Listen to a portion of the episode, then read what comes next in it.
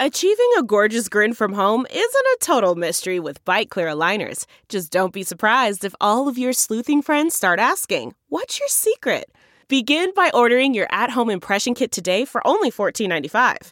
Byte clear aligners are doctor directed and delivered to your door. Treatment costs thousands less than braces. Plus, they offer flexible financing, accept eligible insurance, and you can pay with your HSA FSA. Get 80% off your impression kit when you use code WONDERY at Byte.com. That's B-Y-T-E dot com. Start your confidence journey today with Byte. the comfort of your favorite seat is now your comfy car selling command center thanks to Carvana. It doesn't get any better than this. Your favorite seat's the best spot in the house. Make it even better by entering your license plate or VIN and getting a real offer in minutes. There really is no place like home. And speaking of home, Carvana will pick up your car from yours after you finalize your offer. Visit Carvana.com or download the app and sell your car from your comfy place. Delve into the shadows of the mind with Sleeping Dogs, a gripping murder mystery starring Academy Award winner Russell Crowe. Now available on digital. Crowe portrays an ex homicide detective unraveling a brutal murder he can't recall. Uncovering secrets from his past, he learns a chilling truth. It's best to let sleeping dogs lie. Visit sleepingdogsmovie.com slash Wondery to watch Sleeping Dogs, now on digital. That's sleepingdogsmovie.com slash Wondery. Welcome to episode 241 with my guest Glenn Rockowitz. I'm Paul Gilmartin. This is the Mental Illness Happy Hour, a place for honesty about all the battles in our heads. From medically diagnosed conditions, past traumas, and sexual dysfunction to everyday compulsive negative thinking. This show is not meant to be a substitute for professional mental counseling. It's not a doctor's office. I'm not a therapist. It's more like a waiting room that doesn't suck. Uh, the website for this show is mentalpod.com. Mentalpod is also the Twitter handle that you can uh, follow me at. Uh, please go check out our website. There's a forum. You can read blogs. You can fill out surveys that we might read on air. Um, there's all kinds of things you can support the show financially by going there. Um, and speaking of supporting the show, uh, I would love it if you guys could come out uh, and see a live taping. I'm doing two of them uh, this month. Uh, one is in Los Angeles at LA Podfest, and that's going to be uh, Saturday night, September 19th. And then the other one is uh, in Brooklyn on Sunday night, September 27th at 7 p.m. at the Bell House in Brooklyn. And uh, my guest in for the LA one is uh, comedian Jackie Kashian. And my guest uh, for the Brooklyn one is uh, writer performer uh, Lane Moore. So uh, really looking forward to both of those.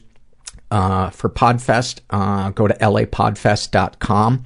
And you can also purchase a streaming ticket and so you don't have to be there and you can watch video live or for up to a month afterwards of uh, the episode with Jackie, uh, as well as the other 20 so uh, podcasts that are at the LA Pod Festival. Again, that one's lapodfest.com. And then the website to get tickets for the Brooklyn event, uh, go to thebellhouseny.com. And that's T H E B E L L H O U S E N Y dot com. And you can get tickets. They're 15 in advance and 20 at the door.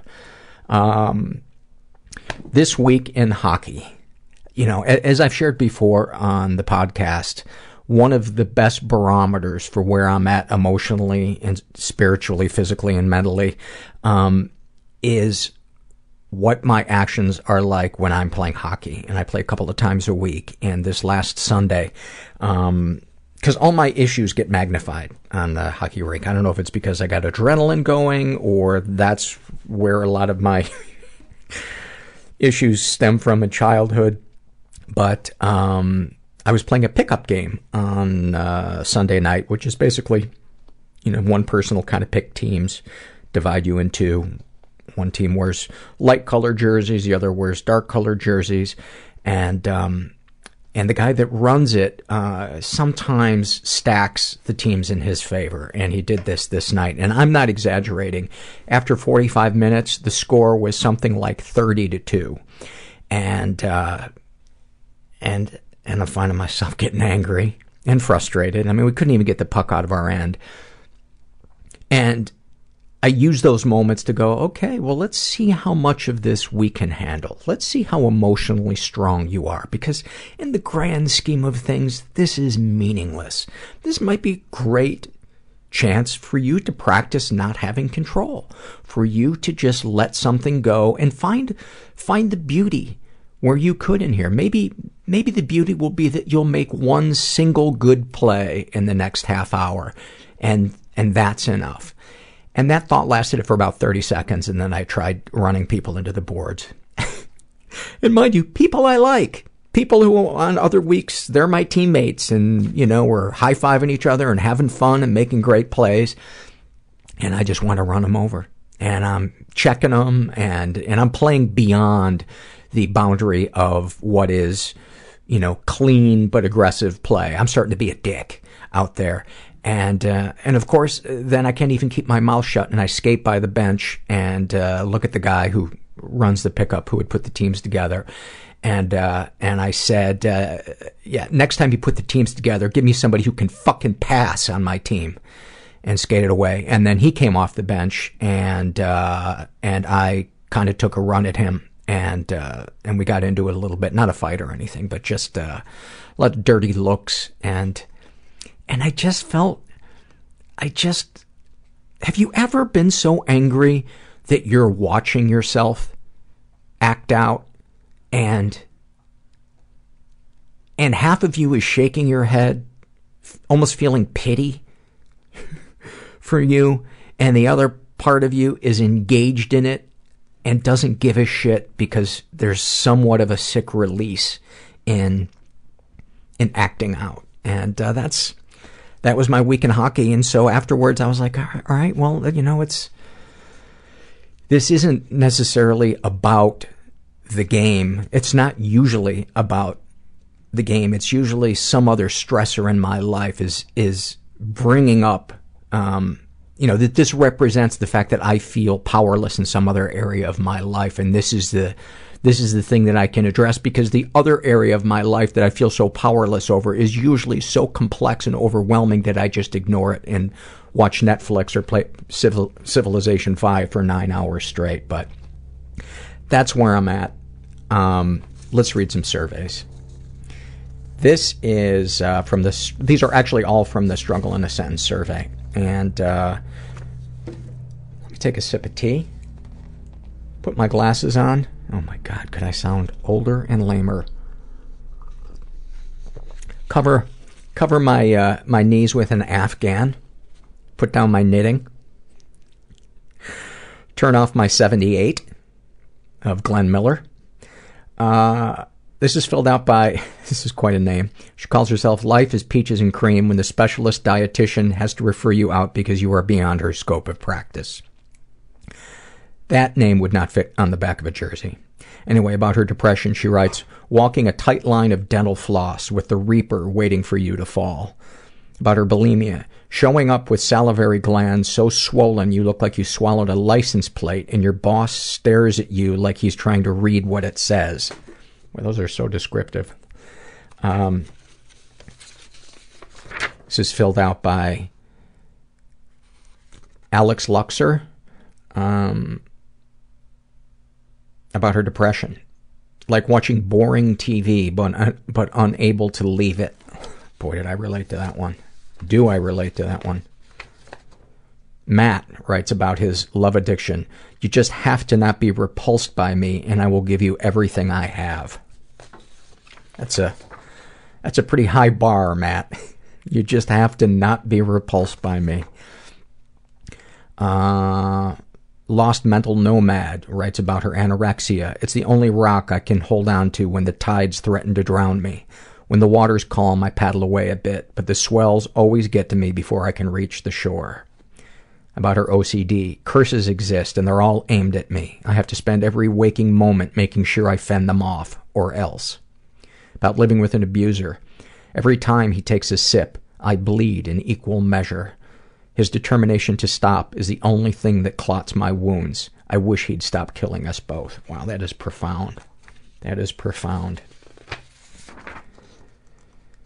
Trixie writes about her depression. I'm tired, but I can't get comfortable anywhere, and I'm too old to cry this much. Snapshot from her life. Weeping in my office at work with the door closed, afraid someone will come in, and wishing someone who gave a shit would find me crying and help me. That breaks my heart. That breaks my heart. Unfortunately, a lot of times we have to be the person to speak up. Um, but boy, do I know that feeling of just wanting somebody to come scoop me up and, and hold me and make me better. Um, Joy's story writes about uh, her anxiety. I just wish all the bad things would start happening and I could f- stop uh, worrying about them. Finally.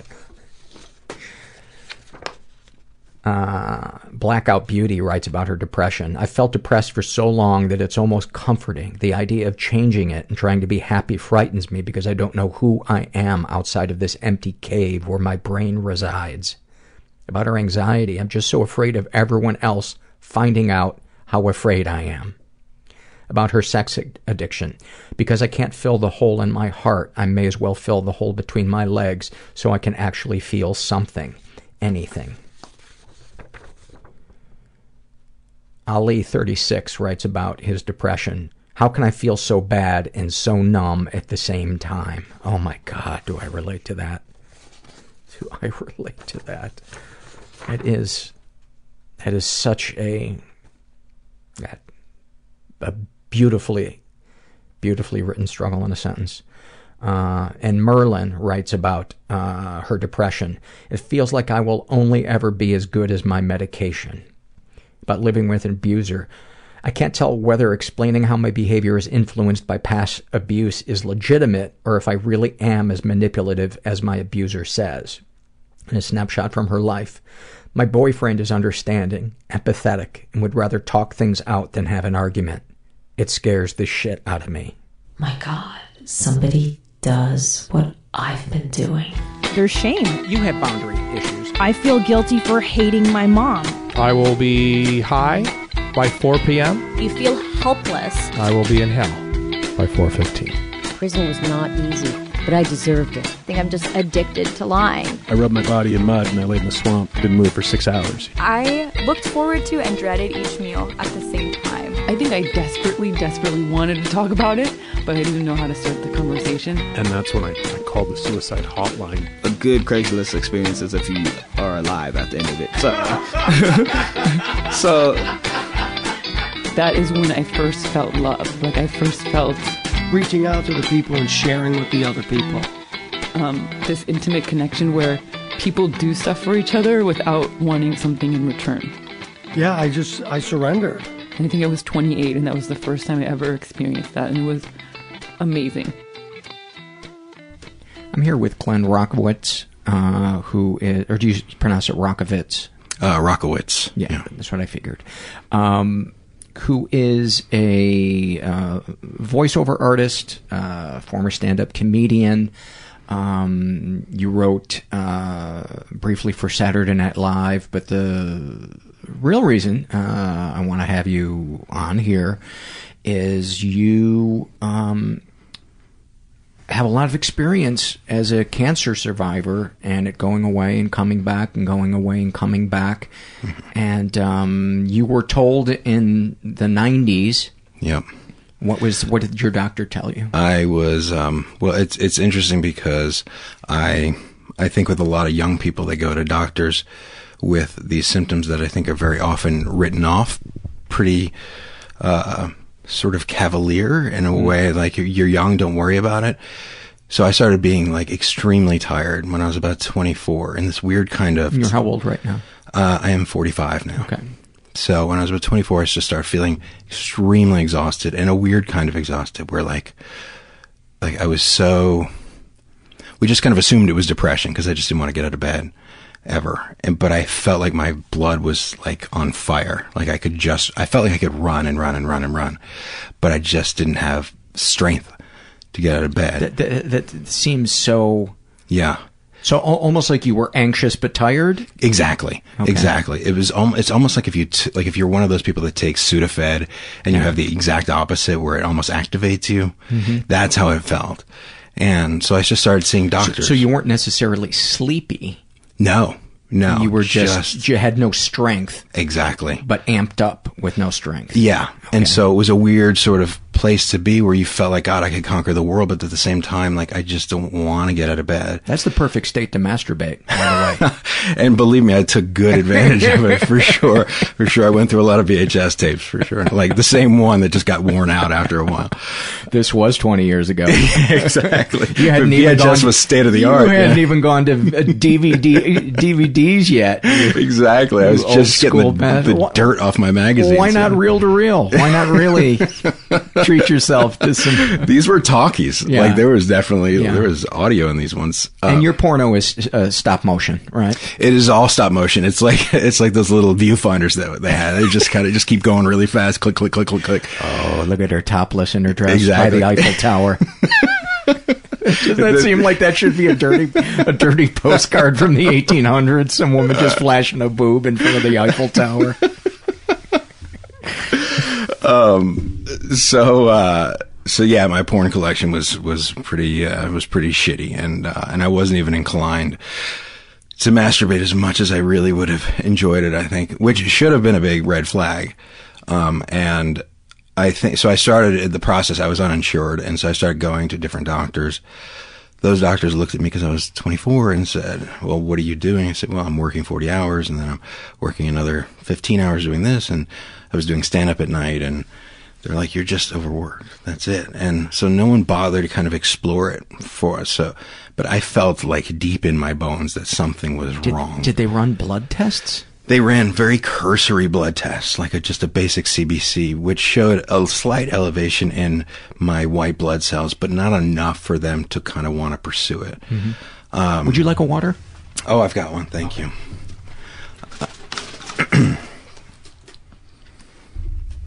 so, um, so we were just kind of like felt a little, uh, felt a little defeated, and I was in therapy at the time. I should mention my father was a psychoanalyst, my mother a psychologist. Oh my God! Yeah, so that's why I'm so fucked up. Yeah. Were, were you uh, raised in a an environment that was emotionally open or analytical?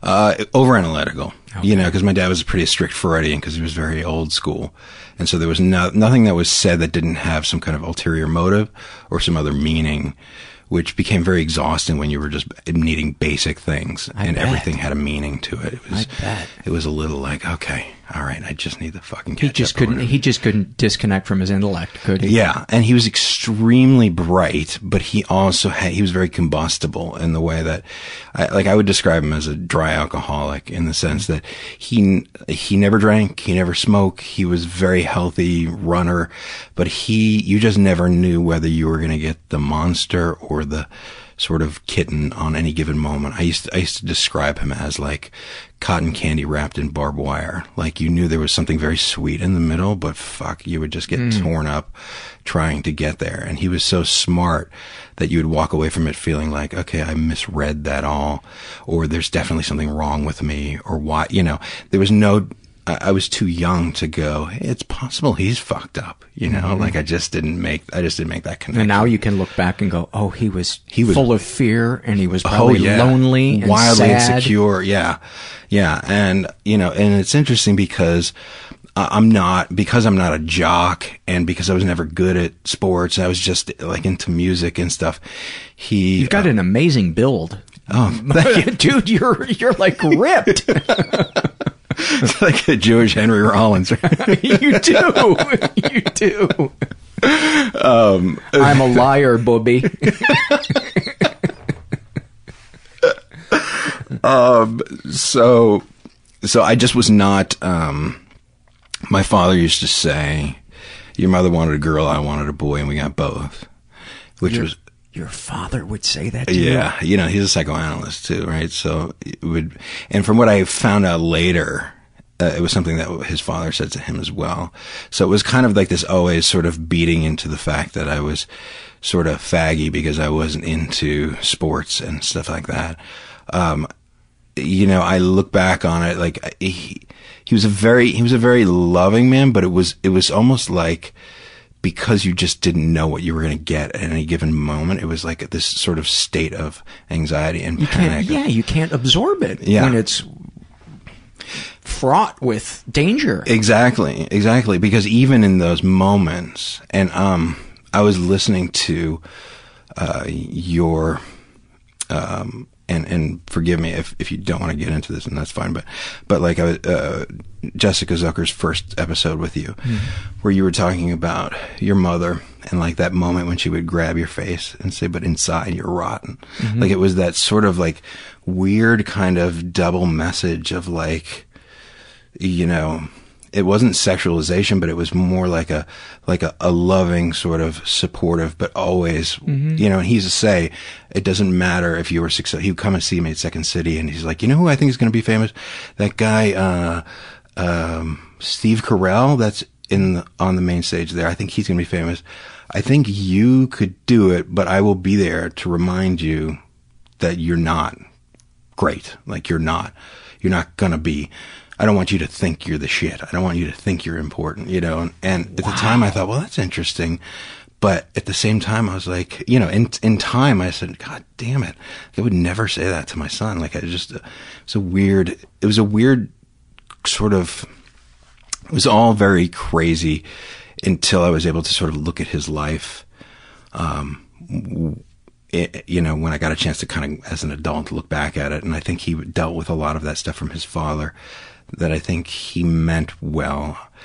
Um, but I think it was just a repeat of that old shit I, that he got. I bet. Yeah, um, I bet. Because when I remember for his 50th birthday, I was at Second City the time of his 50th, and I thought it'd be fun to roast him for his 50th. So I asked his mother, like, um, my grandmother, I said, you know, like, dad told me about being on the football team, being captain of the football team, and I just, do you have pictures of it or whatever? And she's like, he wasn't on the football team. He was a cheerleader. And I was like, holy shit, this is amazing.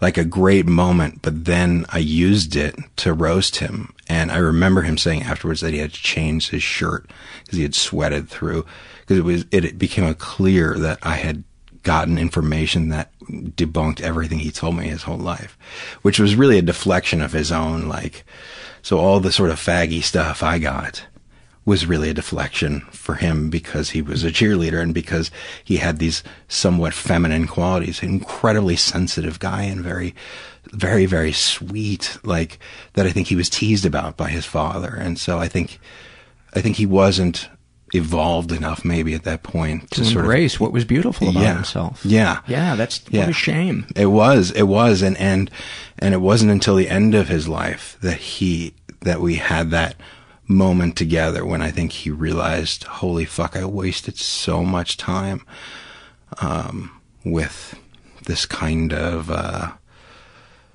this bullshit. Like, just you know, I, I don't know how else to articulate it, but I just think he just felt incredibly disappointed in himself and how much he missed out on himself. He was vehemently against um, medication when it came to psychiatric stuff because he was a psychoanalyst right? So that was just a different camp. They didn't use meds. Um, but when it came time, I went through a very deep depression where I didn't leave my apartment for like a month. And the therapist that I saw said to me, I think it's, I think it's time. She was also a psychoanalyst. She was one of his professors in college or whatever, extremely bright woman with a crazy life story as Holocaust survivor. Um, and she said, I think it's time we look into medication. And I was really resistant, and my dad said, I think you should do it. So that's interesting that you say that because you were kind of, uh, you know, completely against that. And he's like, but I think you're, he gave me this sort of typical analogy that you hear with, with, you know, psychopharmacology, which is like, if you're a diabetic, you need insulin. Mm-hmm. If you have, sort of serotonin and norepinephrine, dopamine things going on in your brain, then you take those things. And the truth is, getting on an SSRI, specifically Prozac, did completely change um, the level of depression that I felt most of my life. So I think it was great in that way, but he was still a hypocrite because he still wasn't mm-hmm. willing to do it for himself. And it took away these sort of rage moments that I had in between. Um, and I think it changed sort of my trajectory in terms of being able to cope with stuff. But it was interesting that he was so vehemently against it, you know.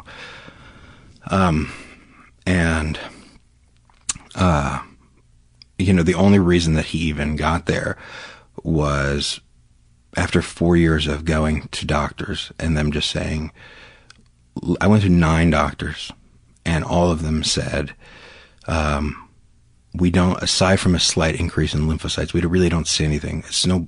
You don't have insurance. There's no use doing these tests. Just go. Stop working so much. Whatever it was." And I just had this horrible feeling. Um, but I just dealt with it. I just life went on, and I just lived with this weird fatigue. For how long?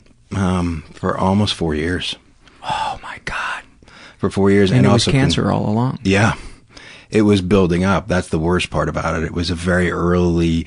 It, it, it was non-Hodgkin's lymphoma, but it, had I caught it at 24, it would have been a very different thing because when I finally went to the weird, the weird irony is after SNL, I started this organization that brought comedians, good ones. Like I should I should really clarify that. Like like you know the uh, Gaffigan group uh, yeah. in New York that that I was working with into homes of people who were in the last weeks of their life for homebound AIDS patients and cancer patients, um, and what I found to be a transformative experience that comics most of which were like, "Where's the twenty bucks?" And some of them, you know, and some of them were really moved by it. But I was so moved by it, and this was for four years. This was going on, and meanwhile, I was getting sick this whole time. Oh, you hadn't I had started no, this. No, that's oh, the, the irony. irony. Yeah, yeah. I like this was four years before I got sick, before I was diagnosed. What had led you to the, uh, the the impulse to start this thing? Um, because my grand when my grandmother was dying of colon cancer, I went to go visit her in the nursing home, and she had a really kind of fucked up sense of humor that I really loved. Um, and I think I learned a lot from her. But when I was visiting her there, uh, I really liked worked overtime spinning the plates trying to get her to laugh, and um, and I remember just her whole change in her being when I was just sort of doing bits and fucking around with her. And one day she was bitching and complaining. I said, you know, if you keep this shit up, what I'm going to do is honestly, I'm going to wheel the, I'm going to take the wheelchair out to the parking lot. I'm going to face you against a wall. I'm going to lock it. I'm leaving you there. And she, and she laughed. And then she was complaining about something important like the pudding or whatever. and I wheeled her out all to the far, the very far end of the parking lot up against the brick wall. I locked the wheels and I just left her there. And I stood back. It was a big parking lot. And I just stood back and I watched her laugh. Like in, in a, in a laugh of like that sort of discomfort when a roll keeps going and you're like, okay, it, it time's up, you know, but it, I just let it sit there as much as I could. Um, and we talked afterwards and, um, when I finally relented and she just said, she's like, I'm telling you, if like when I am laughing, like I feel like I'm, I feel like I'm let out of prison in this place and I'm so depressed because as soon as I checked in here, I realized this is a one way street. Like I'm never going back out and playing tennis or never going out and doing whatever. I'm here to die. So she said, when I'm like, when I can fucking laugh, it was such a relief for me. And so that's what gave me the idea. And I was so depressed after SNL. I think partly because I was so young when I got the job that I thought, um, I thought, well, I, I, achieved the thing I wanted to achieve, and now I don't know what the fuck to do with myself because I, I didn't realize, oh, you can move on and do another job in the same field. I just thought, well, I guess it's over. You were let go. Yeah, uh-huh. yeah, and like, so you thought that I had my shot and I blew it. Yeah, yeah. So it didn't even occur to me that the other writers who were let go were parlaying it into going to Seinfeld or all like, uh, like mm-hmm. other shows, but that made sense. But I just thought, well, I did it. I get, I gave it my best shot, and then I took some job cleaning like rat shit out of fur storage vaults in Manhattan for like n- no money, and then I worked for a newspaper and like for fourteen thousand a year. I just was in that self esteem place of like, well, I I peaked early. That was it. um, and then meanwhile, like Steve Carell's moving on, I'm like, I'm like, my father was right. He really did. That guy really took off for him. He did all right for himself. Um, but, uh, yeah, so I was doing this nonprofit thing for, for four years and, um, and through it, I met this oncologist because I was performing for his patients and we became very close friends. And someone convinced me over lunch like a friend of mine who I was having lunch with said, "Are you on drugs?" And I'm like, oh yeah, definitely. She's like, no, seriously, right? I said, no. And she goes, because your eyes are so dilated. I go, how can you, like, my eyes are so brown. How can you tell? She's like, I don't know, but they just look dilated. Why don't you go see Jay, the, this oncologist? And I said, no, I don't want to bug him or whatever. She said, just go see him. So I went and saw him. He ran the blood work. He's like, it's off. He's like, but off enough where we should do a scan. They did a scan and I got a call and this became sort of the, the new the new sort of tell all in the cancer world for me. I got a call from him and he said, I was living in Manhattan at the time and he said, come uptown to my office, let's talk. So I figured out since when you, when a nurse calls, you're in good shape. When your doctor calls with test results, bad news. So I walked into his office and I will never forget because he had my films up on the wall and he was crying because we had become close. And I said, uh, I said, this is not a great sign that you're crying. like, I feel like it's sort of like, uh, sort of like being on a plane and, uh, like a, you're, the fucking captain runs out of the cockpit screaming, you know, it's like, what the fuck? Is this a good, is this a good idea? We got a little turbulence and now we're gone.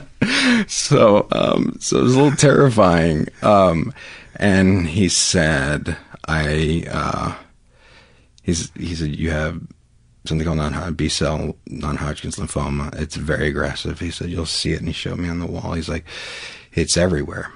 I said, What does that mean? And he goes, you know, he's crying and like, I'm like rubbing his back. I'm like, this is not, this is not the way I think this is supposed to go. Um, but he's like, he's like, I'd say you have three months.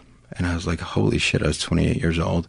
And my wife at this point was eight and a half months pregnant. Oh my God. So I so I now, the next thing I remember is being on Park Avenue, walking down. I had vomited on myself, and I don't remember doing that. And I was just going home to my apartment, which was on 34th Street. And I just kept thinking, I can't tell her. I can't tell her because she's about to have a baby. I'm not going to see this baby live past three months. But I, I, I just can't tell her. I can't tell her. So that was my thing, is that I wasn't going to tell her, and I didn't. Um, I didn't tell her that day, and you know, didn't it, she know something was wrong? Um, not really, not really. I think she, you know, she asked how it went, and I said it was fine, everything's all right. Same, same thing. They just think I'm working too much, or whatever. Um, and at the time I was like doing like weird theater things, so I figured, okay, well, if I start losing my hair, I can shave my head. And so I just was doing all this math. I just knew that, um, that see, what had happened was her, her mother was diagnosed with lung cancer and given three months. And then she died almost exactly three months later. And she was completely devastated by that in her life and that absence of her mother in her life. So being, knowing I had this news and she's so close to giving birth, I thought well, you wanted it to be enjoyable for the, the last. yeah, I at least get through that without fuck, the panic. Yeah, and you know, fuck that you might need some support and some love. Well, let's take care of everybody around me. Sort of, and that became, I think, it became my downfall. Ultimately, only until recently, in many ways, that I just became this sort of army of one that I thought I didn't need anybody. I could, ju- I would just take this shit myself you know, and I think uh, it was only a few days that I said, I can't, I, there's no way I cannot tell anybody. So I called my dad, who was living in Boston at the time, and I said, I'm just going to come see you hang out. Great, come on down. So I took the train down, and he and I went for a walk, and it was a very snowy Boston day, and and I remember telling him that I had this cancer and that it was that they were giving me three months. And I had never seen him cry ever, and he really sort of broke down, and um, he had no words, and it was a very. Um, he couldn't even muster calling you a sissy. um, he did call me faggot under his breath, which did make me feel good. I felt like okay, the old man's still there. Um, he um, but yeah, he did not. He didn't know.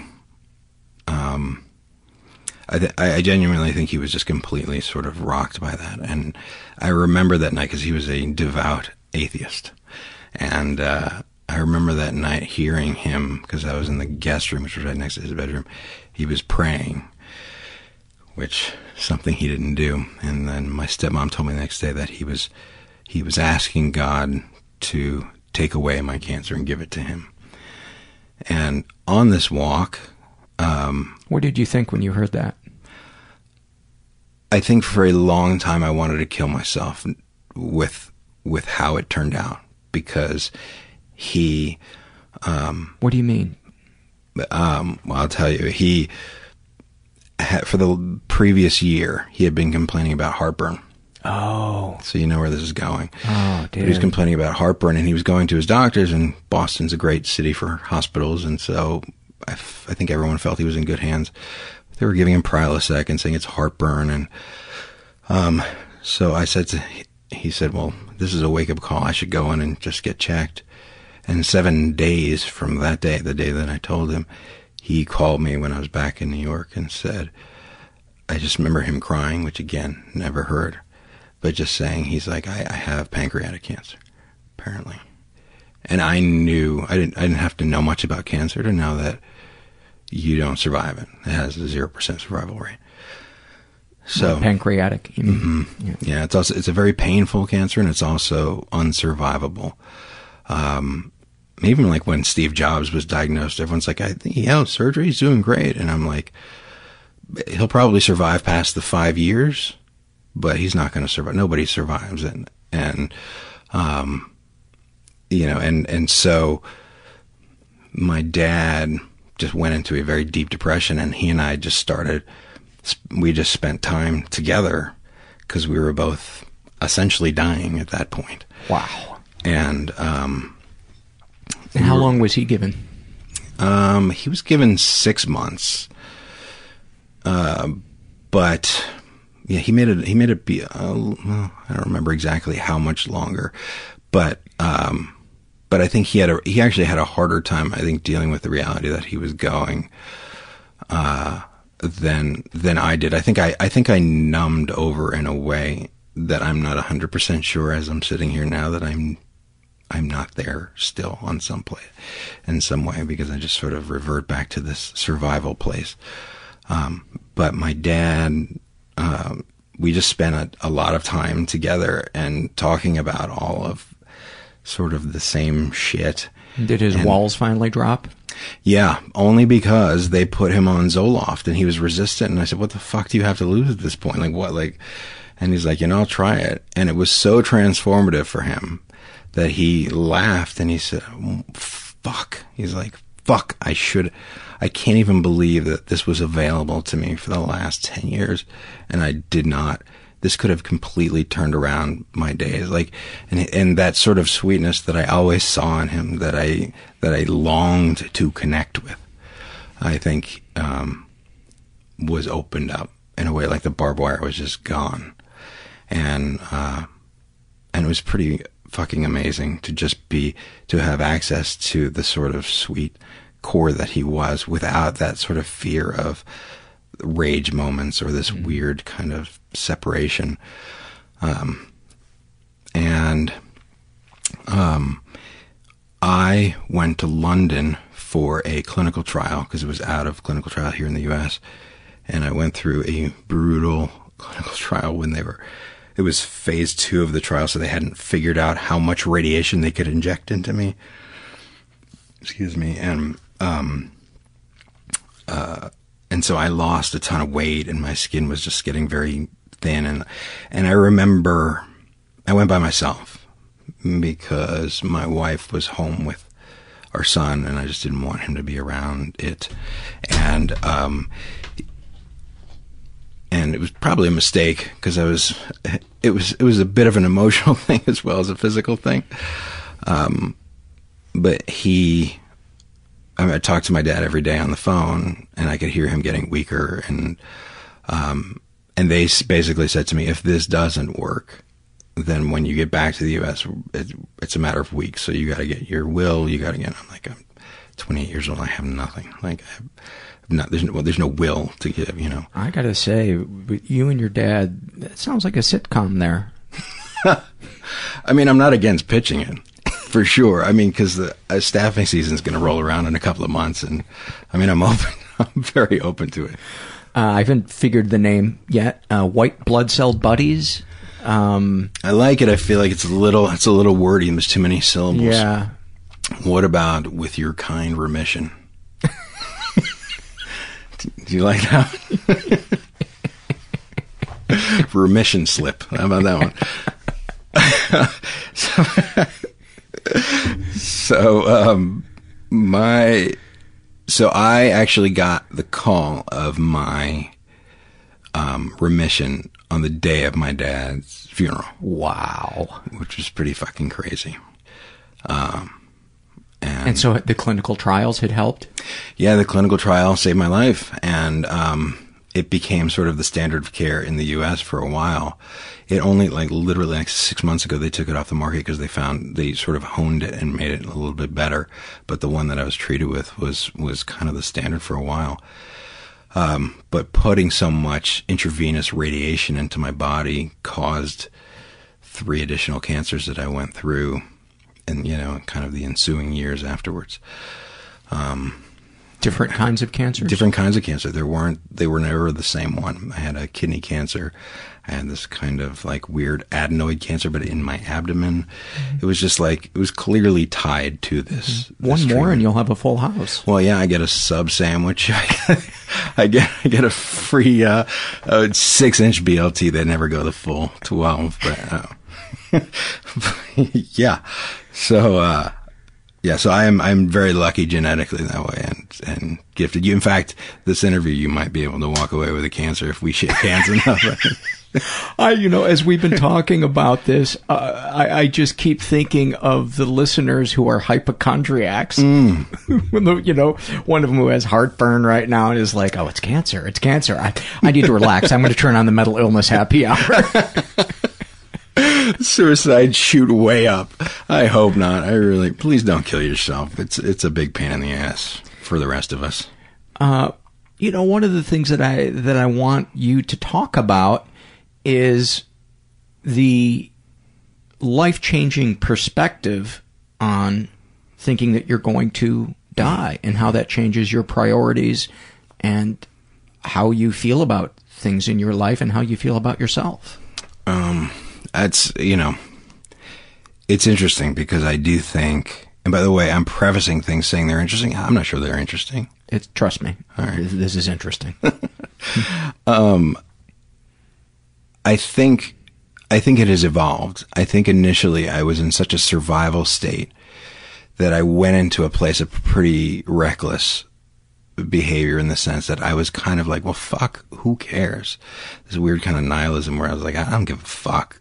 Like I'll, I'll, you know, and I have coworkers who will attest to, they got me, you know, they got me this big, uh, birthday cake, um, at my job. I was working at a printing lab during the day and they got me this, they all pitched in. Like I was used to them doing this sort of Safeway sheet cake, you know, where, where everyone pitched in a dollar and it was like, all right, but, but they pitched in and went down to Little Italy and got this enormous, beautiful cake and they called me in and there's like 75 people there singing, you know, like for He's a Jolly Good Fellow and, and, and I have very sort of scattered memories of walking into the room and then I got up onto the table and straddled the cake and sat in it.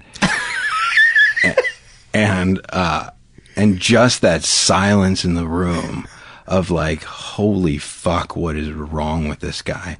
And it, like, I would have these moments that were sort of a disconnect where I don't think there was no part of me that was thinking I was being funny. It was a part of me that was like, fuck everything. And it was a weird kind of self-destructive thing where people, just were I think they were afraid of me. Like I think I think and rightly so. I just I think I was in a very unstable place where I just didn't give a fuck. Why were you still working if you thought you had three months to live? Um, well, no, by this time, by this time, I Oh, was- you'd I been was- in remission? Yeah, yeah, yeah. Oh, so, okay. so I was, I was in remission, which was also a very interesting phenomenon with people, because people who donated, they were like, you know, 20 bucks to help Glenn out and, you know, whatever. And there was a certain disappointment when I survived. Like, and I know that sounds, that sounds like I'm just being an asshole, but there were, but like I had a woman stop me in the elevator and said, you know, I gave $500 and there's not even a write off. You've got to be kidding. No joke. And and I remember looking at her and just going, you know what? Go fuck yourself. I'll give you the five hundred dollars back, which I didn't have. But but it was like fuck you. And I do think that I think people that go through this on some level, there is some level. I don't know how to explain. There is some level of disappointment. If you think about even online now, when people have these sort of like GoFundMe campaigns because I'm struggling with, with addiction or I'm struggling with my family getting back together, when when those people get on their feet, there's a certain level of like the Schadenfreude part of it is just gone, where it was like, oh, you're better. Well, then what the fuck did I donate to? And I'm not sure what their thinking is, and maybe I'm completely off by thinking this, but there there seemed that seemed to be a theme. Uh, You know, I think there's a part of us uh, that is always looking to gauge how good our life is uh, by how it compares to other people, because that's the easiest thing to gauge it by, and it's wildly inaccurate because we have no idea what people are experiencing inside. So we just compare our life circumstances to theirs. To that's why I watch Hitler documentaries because I'm like, yeah, I'm a good worse. guy. I'm a good guy. You know, I love. I got, I got stuff. You know what I mean? yeah. I, I, their bombs aren't dropping on, on my neighborhood. Yes. and uh, and it's such a selfish, silly way to to. I also love history, but um, Do you actually watch these documentaries? Because I'm obsessed with them. Just FYI, like I, I'm Yeah, obsessed serial with killer. World War II. Yeah, any anything where these where there's like a tremendous amount of suffering. Yes. Or yeah, like I, I find it comforting me because too. I'm so selfish. I am using it to compare my interesting. my life circumstances.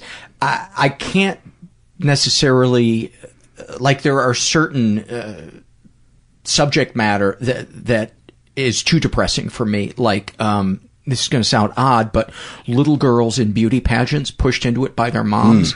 I can't watch that because it's currently happening, and it depresses me too much to think that I can't go in there and, take these kids away from their sick families and say you're being brainwashed and this is damaging what they're what they're doing. But if it happened in the past, I can watch it because it's over and I have no I, Yeah. have- I can't control it. Right, right, right. It, it- there's all kinds of crazy going on in my brain, but It makes sense though. my point being um, that that compare comparing of life Mm-hmm. circumstances to gauge where we are, I, I would imagine has something to to do with uh, with yeah. that. Yeah, I, you're probably right. I, I'm sure you're right. Uh, and I and I, um, I yeah, I th- I think that that's uh, I think there's a lot. I feel like people would. It's like going to AA and being like, well, fuck, I never lost a house. I'm good, you know. And and uh, And, and that being said, I've never been happy that somebody I know has cancer. So, yeah. or disappointed that they you know went into remission. Right, but So- you see, like like Jimmy Carter just was talking about, you know, like uh, being diagnosed, and there's this whole thing in the right wing. It's just like, good, good. I'm glad he's sick. It's like, really, is that is that where we're at? Right, like a, a president from so many years ago who's clearly like a good-hearted man. We're, we're celebrating this, but I did, yeah. I mean, and I don't know how much of that is just the sort of an anonymity of the internet or whatever, but, um, but I, I think that that was kind of the first phase of it, which did last for a while. Was this sort of a fuck it attitude I had, which has served me well in the sense that it that I think, in a way, it's sort of the sublimation of fear, um, and I don't fear so many things because of it. What I fear, ironically, is hurting people. Like I can, I I struggle anytime I see anybody cry. Like I have such a strong reaction to it. It doesn't, it could be my worst enemy in the world, but I feel so much for them. And I feel even if you didn't hurt their feelings and somebody else did, or you talk about when you hurt their feelings. it doesn't matter. It could be just a stranger on the street. Like I, I have such a strong, um, disproportion, almost like a broken empathy gene where it's like so much so that I just want to carry someone away. Like I just want to make that go away. And that wasn't there before you were diagnosed? Not to this degree. What do you Not think that's this about? Um, I think because I felt so alone during that initial process, and I really, you know, my my father used to say that depression is this inability to create a future in your mind, and um, and I think in my darkest times when I was sick and really, you know, because it's like talking about it now in hindsight is very different, but like being in that moment, and I don't know how to explain that to people, but if you, or if someone has told you that, that, that it's ending in like weeks, I don't know if you can wrap your head around that, but you, but it's such a, it's such a terrifying place, but also a weird sort of liberating place as Talk, well. talk more about that because uh, I think we all wonder what what that's like. It's um, it's it's it's weird because I feel like um, I've never been ever in a more painful place than feeling like it's over, like feeling f- like fuck, like I didn't get a chance to do the things I wanted to do. Um, but there was sort of an odd peace that came with it as well. And, and it was the actual absence of fear because there's this level of acceptance when everybody is telling you, you know, and I think a lot of cancer patients who are in hospice or experience this feeling where they know it's there, it's coming. And there's no difference from that than being a patient who's who's told unequivocally by several doctors you, you can't come out of this. So um, it's this weird sort of um, coexistence of the worst kind of fear in the world, the loneliest place in the world, and also this feeling of like, well, this is the worst that this is you know, for those of us with anxiety and we catastrophize and we look at this, they go, you know, you ask anyone, like, what's the worst that can happen? They go, I die. That's the worst that can happen. So now you're dealing with the worst that can happen. And there is a weird kind of level of acceptance. Um, I, I would imagine you don't care about whether or not you're in debt. You don't Anything. care. You don't care anything. about. I'd, if you I'd argue that I'd open more checking, you know, like more Yeah. credit cards because because fuck it, like who, you know, it's not, you know, um, there, it it was, it never stopped hurting, and it still never stopped hurting because I'm feeling it now. But the, Um, I was just going to ask: Was the biggest fear the fear that the that your your last days would be incredibly painful, or was it a just fear that it would be over with? Um, both, I think. I think the fear of it, the fear of the pain was terrifying. And then just this fear of the unknown. And I think I was in a place where because of the, ironically, because of the nonprofit stuff that I did and being with people at the very end of their lives, I was noticing this pattern in the very last hours of people's lives and often the last minutes. They would say, if they were lucid enough, I'm not scared and it, it gave me this weird kind of piece of like, okay, I'm not a religious person at all, but fuck, we're we are part of some big thing, and we're just going to get reshuffled here, and things Mhm. go, and we we will reshuffle somewhere else somehow, and I don't think I understood it the way I understand it now because I work with patients at the very end of life now, and I see the same thing happen. Um, and there's definitely more peace now because it, it is I've never seen it not happen with someone in the last minutes and we're, these are people in their 20s you know like this, they're not you know this is an 85 year old How many pe- how many people have you been alongside when they pass? uh last year 9 uh this year this year uh probably 3 but two suicides uh, and one suicide actually like three days ago, which was Oh, dude, I'm really so sorry. fucked up my my brain in a very real way um, that I've been kind of struggling with. Well, obviously you weren't there when they died, right? No, but I it was weird because I was uh, t- this happened I guess four days ago, but two days ago I was listening to a voicemail that he left me, which was like just sobbing and saying like, there's no point in me being here. And I kept saying to him, you have a curable cancer.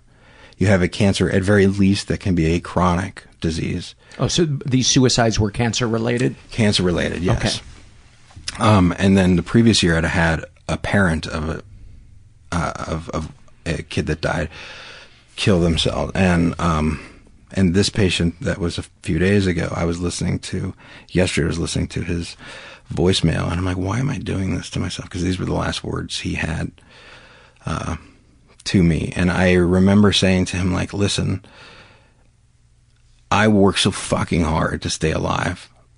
I, I have so many reasons to not want to work so fucking hard to stay alive, but like.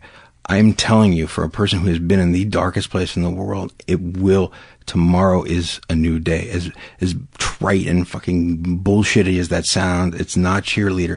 Like I'm telling you, if you've ever dealt with depression, you know that even in the worst day, you wake up, even if you only have five good minutes the next day, it is those five good minutes that are enough of a fucking daylight for you to go. All right, maybe there's more to it, and I in the long term, I do see people come out of it in a very real and wonderful way. So I just said to him, like, like, hang on for me. Like, I fight so fucking hard. I wasn't supposed to see my son live past three months. Now he's driving a car. Like, and, um, and I have these moments when I look at him and, and, um, like this, this happened the other day. Like I was just looking him sitting on the couch and, and it was like I could see the little baby that he was at one point, like just in his profile, and it was like I was feeling. I was to sound so fucked up, and but I was, I was like I was feeling, I was feeling like all time at once, like I, like it all felt like it all happened just now. That entire progression, and before I was diagnosed and before he was born, I had a dream about having a son, and like throwing the football around, which was a funny dream considering I couldn't throw a fucking football to save my life. so I was like, I'm great. I'm dreaming someone else's life, apparently. like, great. I get this tall jock of a son. But my son is six two, and it's like, he's definitely not a jock. Uh, neither of us could throw a football. But the fact that I see that now is something I never thought I would see. And it's enough where I feel like I can tell people when they're deep in it that it's almost impossible to see when you're that deep in it. That if you just you just kind of hang on, like let's just get through today. Let's just get through the next hour. And I didn't think he would take his life because he had two young daughters, and I said they'll never be okay. They'll never be okay. So you can't do that for them if you love them that much. You can't do that for them.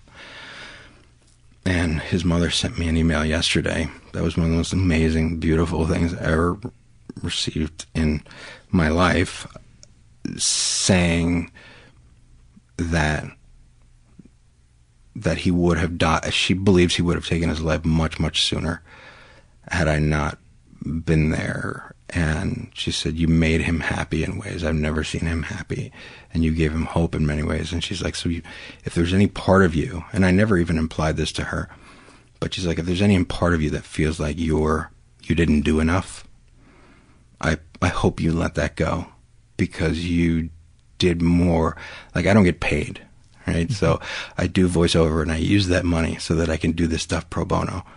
So I'm just putting in hours and hours and hours of, of writing and texting and calling with people who are fucking terrified because I just want to say to them, I don't have the answer, but I can tell you if we can get through today, every, we just, just buy time because if you buy time, the way medicine goes, it changes. Had I been diagnosed a year earlier when I did, there was no clinical trial. I would have been dead. So just buy the time and, and I will fucking help you buy that time. And it eclipses my life in a way that ruins it in some ways, but in a way it also enhances it in a way that I can, that I never want to walk away from, that I love so much. How does it ruin it in a way? I think because it, um, because it affects me so profoundly. Like I just I find myself getting numb, especially with suicide stuff because um, I think because I myself went through that. Um, and it's funny, I wrote a book about this entire first thing, and then I'm uh, I just finished a second book. But in the second book, I talk about a suicide attempt on my part, which I was terrified to write and uh, put in, took out, put in, took out. Um, and I think ultimately I landed on leaving it in a much trunk, a more more truncated version, only because I thought, well, fuck, um, maybe, maybe that sort of emptiness and feeling of like, like abject hopelessness that I felt in that moment that I tried really hard to articulate might resonate with someone enough for them to just get them through another day. I would hope so. I hope so. That is my hope. Was it related to your being uh, sick? Ha- sick. Yeah, because, um, because was it with your first cancer? Yeah, mm-hmm. yeah, and I just, um, I think, um, I think I just didn't want. I think having done the nonprofit stuff and seeing people thin out and die in a way that was just like I can't put my family through that. And I just thought so. It wasn't about your fear of experiencing pain, no, or trying to take control. It was. I just wanted to mm. end it because I didn't want them to suffer, and it seems to be a running theme in my life in and, a weird and, way. And, and, yet now you have the perspective to know that's the last thing your family wants is yes. for you to take exactly their life.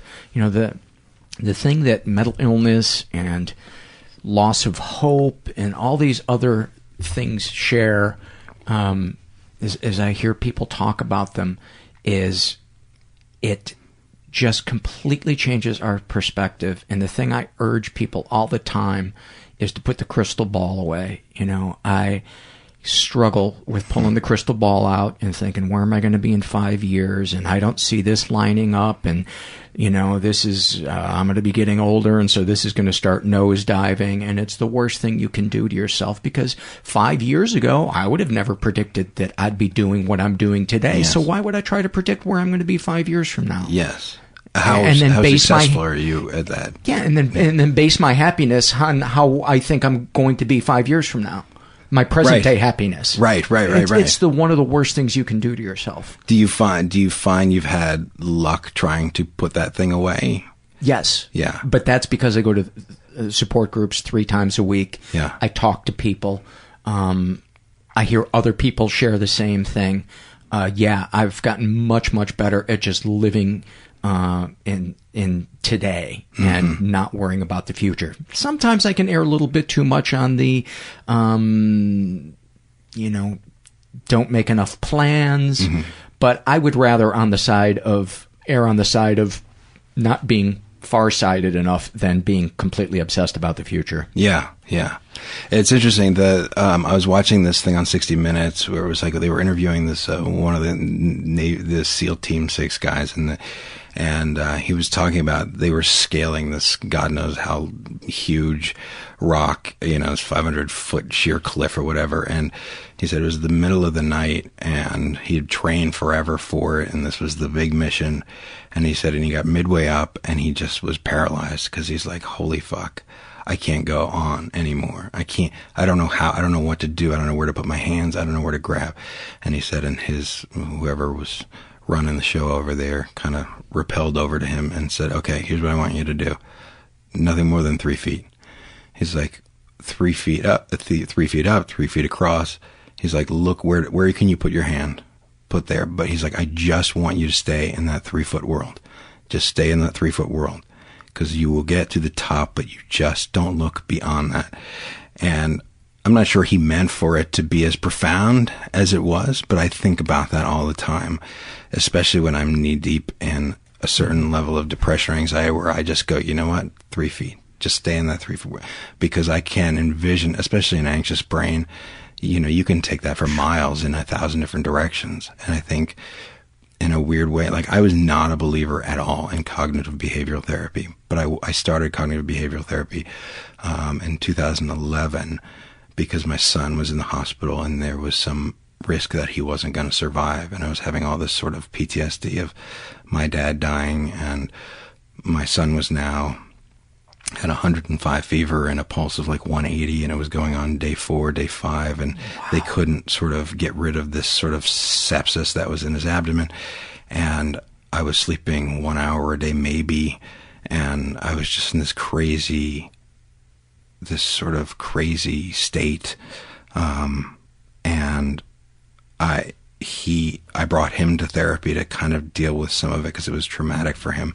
He was in the hospital for almost four weeks, which is doesn't sound like much, but it is a lot when you think you're getting out the next day and suddenly like, mm-hmm. you know, now you're having drains put in everywhere and you're 11 years old and it's so. Um, I went into therapy with him to talk about his anxiety and I remember saying to her, you know what?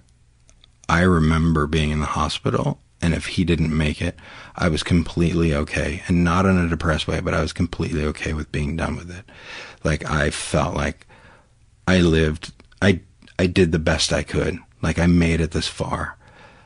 I I did with my life what I wanted to do with my life and I'm okay with being over with it because I can't imagine life without this child. And I'm I'm not a kid person per se. So um, and I, I, usually gravitate to people who don't like kids, mm-hmm. but I'm not a kid person, but I have this, this crazy attachment to this boy because he's such a sweet, like he's such a, he's this giant heart of a boy. And even at 16 years old, there's, he doesn't have that 16 year old shittiness. He's just like a sweet kid.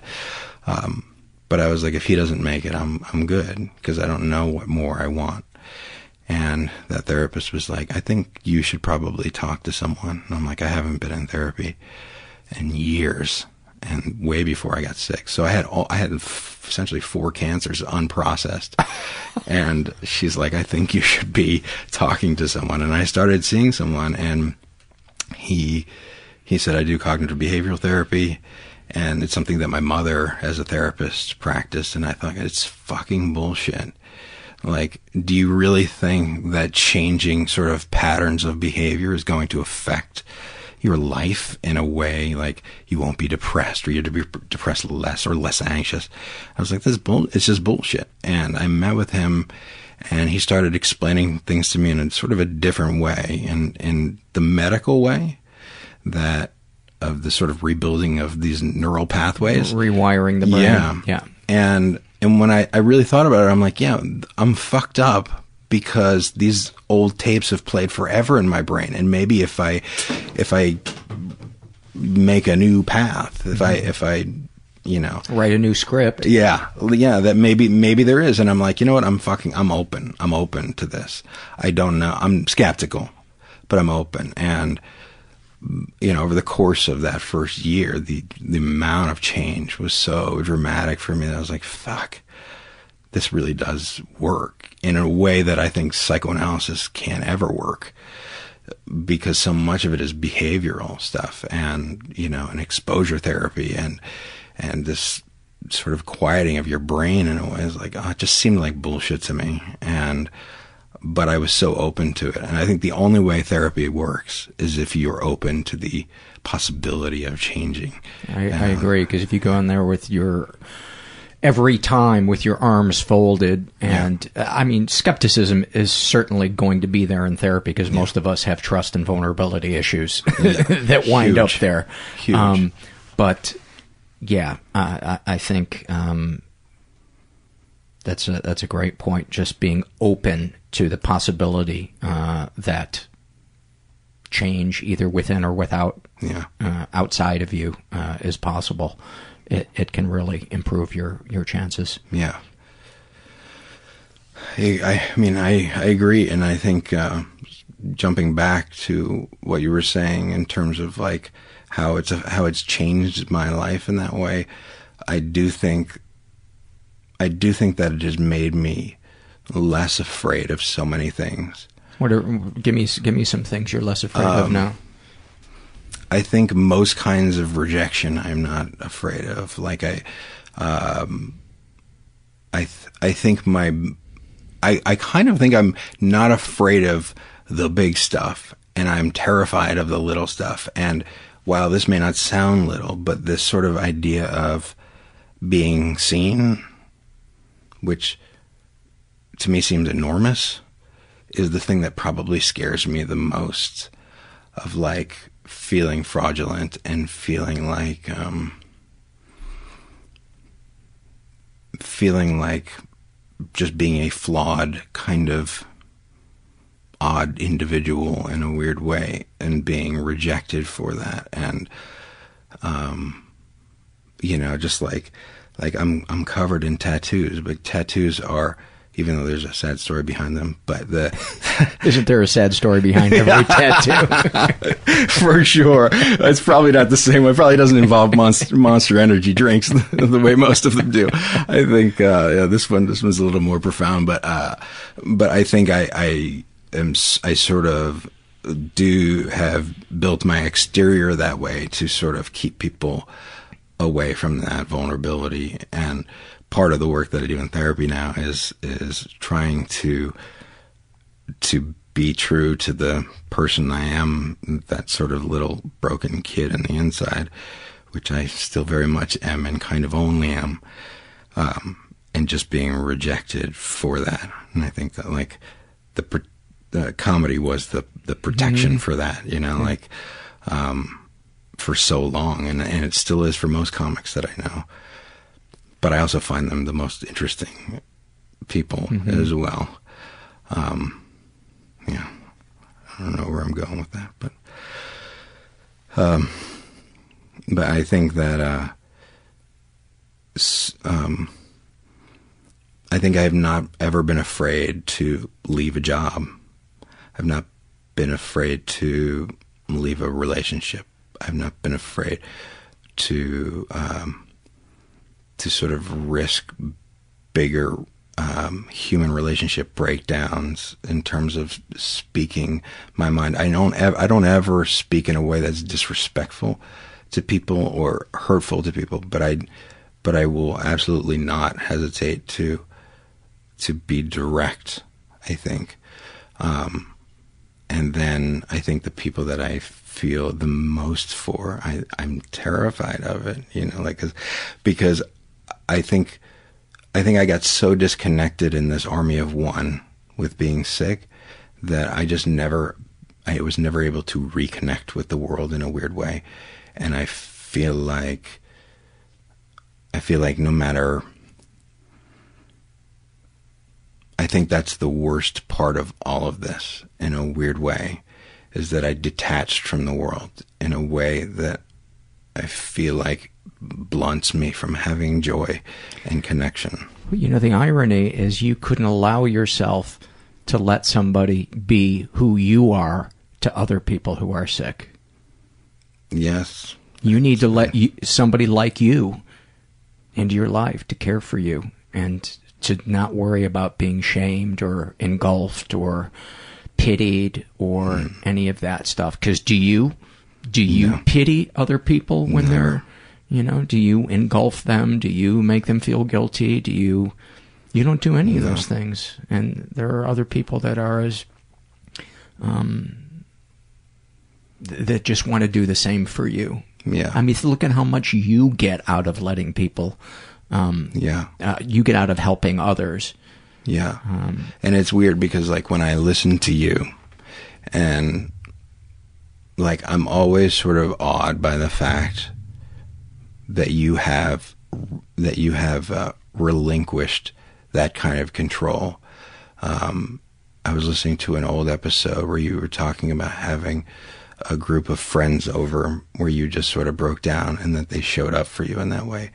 And and I remember thinking as I was listening to that, I was like, I don't think I could ever do that. Make no mistake, it is hard for me to do that. Does it feel genuine though to you, or does it feel artificial in any way? It it doesn't feel artificial. It um, I think what you might be referring to was when um, all of that mom stuff yes. came up. Mm-hmm. Um, I called uh, Janet Varney and uh, Grey Delisle, who are two friends of mine, and I just needed, um, I just needed some. Um, they're both really compassionate, kind of tender people, and I just needed that tenderness. You know, mm-hmm. there was, I was getting support from my guy friends, but I just needed some of that maternal kind yes. of, and um, yeah, and we sat on the couch and they both sat on either side of me and they held my hands and I just cried.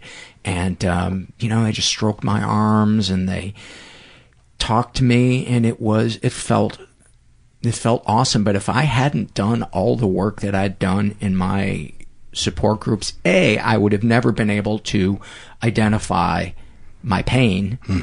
Um, and certainly not validate it, but I would have never been able to reach out and say, I need to, I need a, a good, I need a shoulder to cry on, uh, today. Um, And did you ever feel like in that moment that these people might be, you know, and again, I'm projecting, I think, my own fear of it, mm-hmm. but like, did you ever feel like in those moments that, that what if this isn't real? No, no, because my experience, that's not to say that that thought didn't ever just fleetingly pop into my head, but I'd had enough deep, meaningful conversations with them as people, um, about our own issues and stuff that I knew, um, I knew that they genuinely, uh, liked me and we had fun together and we were creative together. Um, so, so there was that intimacy. There was that creative intimacy. And Janet and I, uh, you know, we go way back. She was uh, uh, uh, co-host. Uh, we were co-host together on a TV show for, um, I think, six, seven years. And doing improv is a very intimate thing, as you know. And and we would travel together and make each other laugh on the plane and and you know talk about whatever we were going through that was difficult so there was a there was a track record of um stuff um i don't think i could call up somebody that i don't know that well and open open up to them mm-hmm. or say you know i need a shoulder to cry on. So it's it's usually trusted friends or somebody that I have a track record with in a support group mm-hmm. where, you know, I, I know I'm not going to be rejected or made to, made mm-hmm. to feel foolish. Yeah. You know, And I mean, and I think like that, that idea of shaming, I think until very recently, I didn't realize how I would argue maybe the most powerful thing that a human can deal with, in my personal opinion. Like the more I sort of look at my own life and, and avoidance of things and, and it's all, it's all about feeling ashamed. Like the, the lengths we will go to to avoid anticipated shame is, uh, cannot be overstated. Cannot be overstated. Yeah, yeah, yeah, yeah.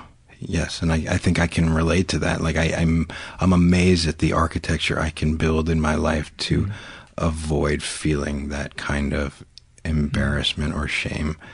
Um, and in a way, it makes me sad because it feels like it's elementary, and it, it almost why can't why can't I do that? I do find that the most interesting people struggle the most with it. Um, you know, I, you think about, uh, you know, politicians, like, you wouldn't want a politician who wants to be a politician because, Right. you know, it just seems like, uh, it seems like a fundamental personality flaw, the inability to sort of see your own grossness or, you know, this weird kind of and ambition and non self awareness, you know, like the lack of shame is so repulsive to me that I almost feel like I'm okay with it, I guess, in a way, if, if I'm not that guy, you know. Yeah. Um, but I think I think I'm not where you are, and I want to be. Like I think I want to be at a place where there's a group of people that I feel like I could let go. Support group. Yeah. Support group. You. But what kind of support group? I guess is kind of the. I think it will. Uh, I think a cancer survivor uh, support group Yeah. would be a great. I mean, you would bring so much to a group like that. You would bring so much. You know, there's. It occurred to me uh, a year or two into my first experience with support group. I remember one night feeling like, well, you know, I don't feel like I want to get high tonight. I I don't. I don't need to go to a meeting. And then the thought occurred to me, well, maybe a, a meeting needs me. Maybe hmm. there's somebody hmm. there that needs to hear my story. Hmm. That that's going to keep them coming back. That that is going to be. And dude, you have a lot of inspiration inside you to share with other people. So you're that that to me is what's so beautiful about support groups is we get out of them what what, what we put into them. Yeah. And um, I, I think Yeah. I would love to check back in with you in about six months after you gave them a shot because I think you would you would you would get so much out of it and you would find the people that you can be really vulnerable with. Because when you get in a room full of people who you know have lived through the most painful things that you've lived through, um, there's a shorthand there that uh, takes away a lot of the fear of rejection. Mm-hmm. Interesting. Interesting. That makes perfect sense, though. Yeah. Yeah. That's what's so great about about support groups, Yeah. and to be able to laugh about it with people. Yeah, yeah, for sure, for sure. And I mean, and I think that's a that's true of a lot of the patient stuff that I do, um, and and I don't, and in a weird way, because I came so close to dying and didn't die. There's almost a part of me that feels like uh, inauthentic, and that I can't I can't prepare them for the full experience. You know, I can prepare the people that love them for it because I have been through that many times. Um, and and it's it's a weird thing to talk about because um because like I, I think anytime there's a discussion about uh, depression or mental illness and stuff there's there's this sort of absence of of beauty because it sounds like bullshit. It sounds like well you know like easy for you to say because of this or x or y. But there's no part of me that doesn't know exactly how fucking low you can be um, and how it is impossible to see anything beyond that. But I also got lucky enough to be on the other end of it, where even now, in the middle of what I'm dealing with now, um, I'm in a state of, of very significant fear, but I'm in such a different place this time around, even though this cancer that may or may not uh, fully bloom, and I'm hoping it doesn't. What kind of cancer is it? It's called multiple myeloma. It's a blood cancer that right now there is no cure for. So I'm sort of staring down the barrel of these markers that keep increasing, which is like all the signs I don't want to see. So I'm sort of dealing with this um, this middle ground that is the most difficult part. Like I I I, was, I did chemotherapy with this guy. Actually, this will be you'll probably be the only person who will get this reference. But I did chemo with this guy who was a prisoner in Joliet prison, Mm-hmm. um, Just outside Chicago. outside Chicago, and um, he he was a piece of shit. No, I'm not gonna I'm not gonna lie. I mean, like, uh, there's no part of me that felt bad for him, but it was interesting because you get stuck with whoever you get stuck with during chemo. And he used to tell me about this ritual that they had, which um, they referred to as the rodeo in Joliet, and which I thought was an unbelievably clever play on words for for prisoners. But whatever the case is, it was this ritual where any any new inmate that was admitted to the population, they they had this understanding among the group. Excuse me, that um, the idea was to give that person three days of nothing, like safety, like everything that they might have thought prison was wrong. It's just routine. There's maybe an occasional fight, but nothing. But with the intention of on that third day, finding that person, surrounding that person, and then beating the living fuck out of that person. And then they would, to the point where once it was broken up, they'd let that person get up and walk away and think, holy shit, I guess that was initiation. It's over. And they wouldn't let you get all the way across the prison yard before they would circle you and do it again. And uh, and I remember listening to the story, going, "Jesus, this is a fucking blast! Thanks, I'm so so happy to be Yes, this is cancer come fast enough. exactly. I was so grateful that I was dying. it's like uh, like Sir Walter Raleigh over here. Like, how did I get so lucky? so, um, but I remember when I sat down to write this book, and I wasn't writing a book to publish it because I was in the middle of um, my third cancer that also was not looking like I was going to make it. So I was writing this just for my son, and I was looking back through all these journals and remembering this prisoner, and I realized that that the rodeo and Joliet really was the perfect metaphor for this disease, and I think in many ways the perfect metaphor for so many diseases, which is this feeling of like once you feel you're safe, and I think it's true of depression too, you feel like it's safe, but you're still always wondering at what point is the bottom going to drop out? At what point are you going to get to that point where everyone surrounds you and beats the shit out of you again? And when are you safe?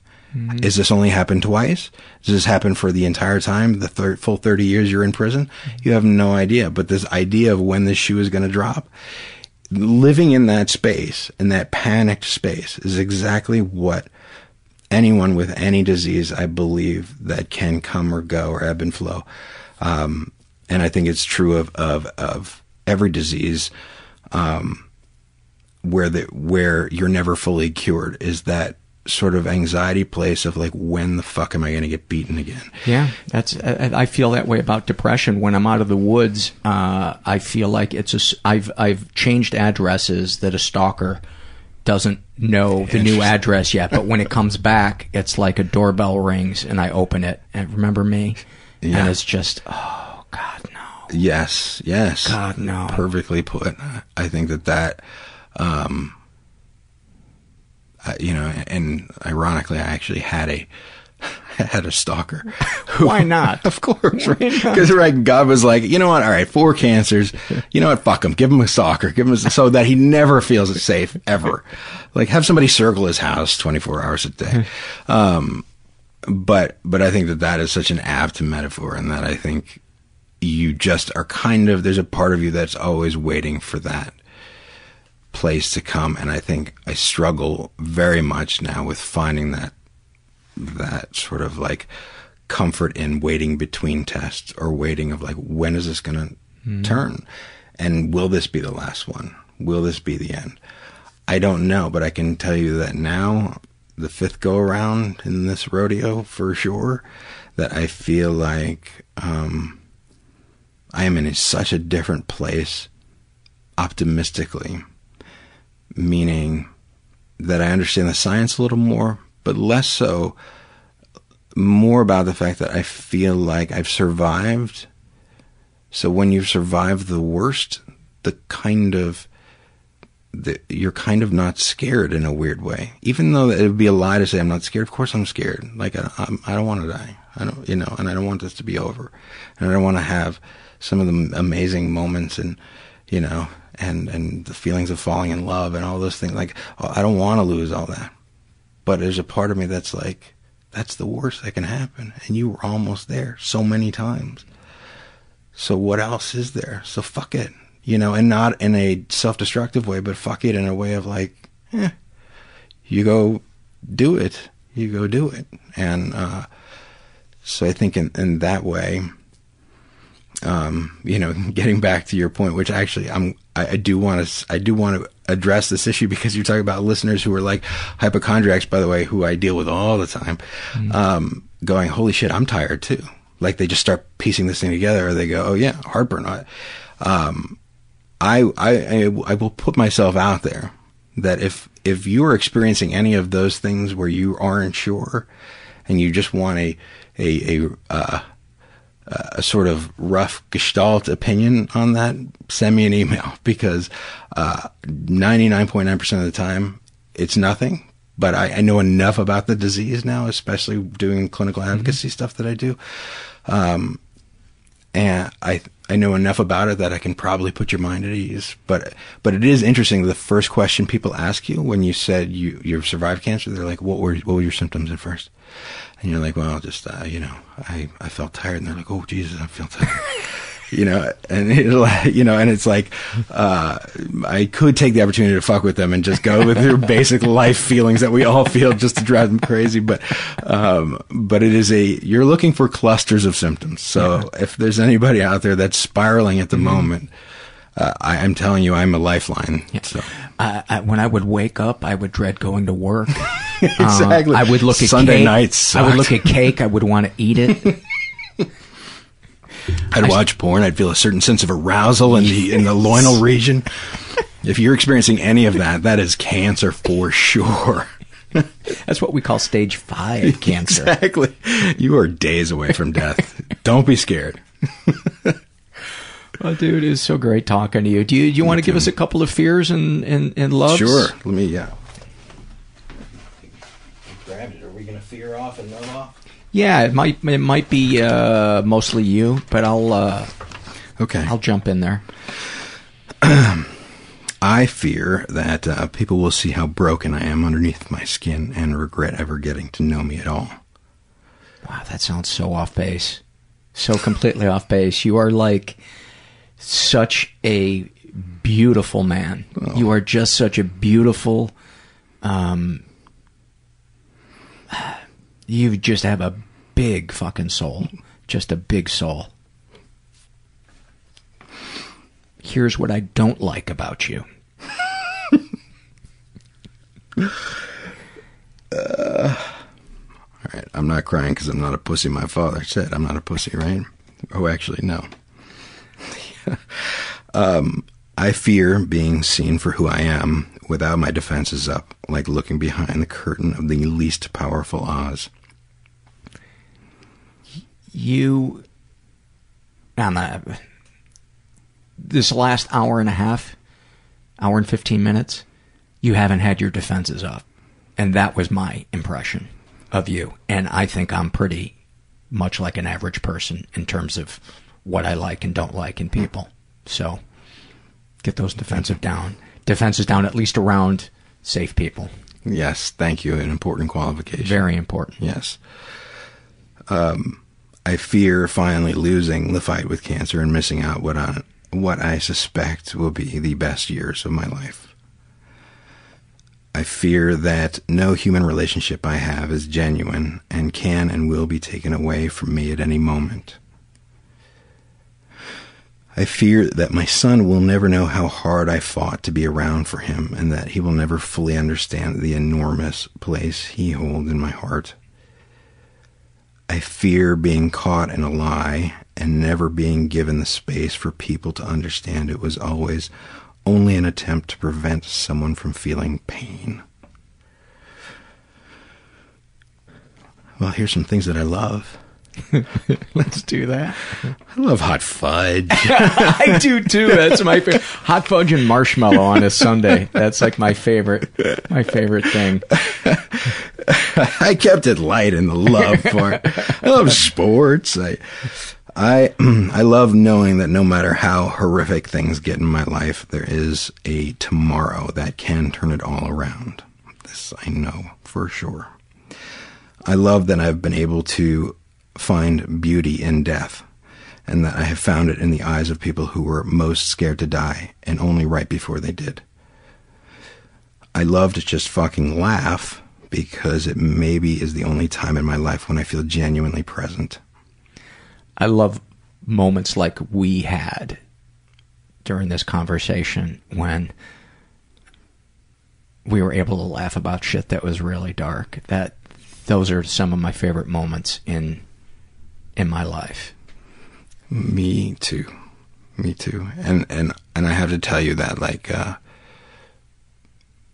in many people it frustrates me because I know it's their way of avoiding feeling, but I look in you and I know that you're coming from a place of adding light, which uh, is very safe place and a very loving thing. And Yeah. so I took it as such. You know, I, I like to say that it, laughter is great in addition to vulnerability, not in pla- in place of it. And I feel like in our conversation, because there was so much vulnerability, it's like it's just the cherry on the on the top. you know, I love that. I really do. Um, I love that no matter how desperate and alone and terrified I ever feel, the sound of a dog eating chips will instantly turn that around. it is the greatest thing in the world. I I love slash am annoyed by uh, when I come home from hockey. I do this stretch where I lay on my back on the ground and I put one leg up on the door frame and the other leg flat on the ground through it to stretch my hamstrings. And Herbert will use that time to lick the insides of my ears. And I always like it for about the first five seconds. But after 25 seconds of just going to town inside my ears. Your tumescence monitor is going off. Oh. It's just it just starts to get gross and ridiculous after a while. But it always it, it just always and as soon as I lay down, he starts to get all excited because he's like, "Oh, I get to lick his ears. It's just What so- kind of dog is it's, Oh, he's a shelter mutt, part Chihuahua, Oh, part. Uh, I'm not sure what the other part is. But Crazy dog lover. yeah, he's he's awesome. I love being surprised by how beautiful things are when I feel small. I love the feeling of falling in love. That that feeling when you look in that person's eyes and feel like you are experiencing time all at once. I love being at a restaurant where you're seated at a counter that is right on top of the kitchen. It's an open kitchen, and you can watch them actually preparing not only your food but other people's food. I just love. I love a show when I'm waiting for Really? the food to get there, especially you know cooking. Yeah. That's why I love like Benihana and restaurants. I like love that. Benihana. I Yeah. like. I'm not ashamed to say it. I, I, Yeah. I will come out of the closet right now and say I do love it. I That's do great. probably for that same reason. Um, yeah. So that's it for me. Glenn Rockowitz, thank you uh, so much. And if if people want to uh, get a hold of you, is there an email or a web Um, address? Sure. Uh, they can they can email me at Glenn Rockowitz, G L E N N. Actually, let me change that. They can email me at Glenn G L E N N at changeitback.org. Um, cause that's the nonprofit that I do for the clinical advocacy. And, um, they can follow me on Twitter at Just a Ride. For those of you who are Bill Hicks fans, know that that is a reference. Um, but I will warn you that it is mostly dick jokes.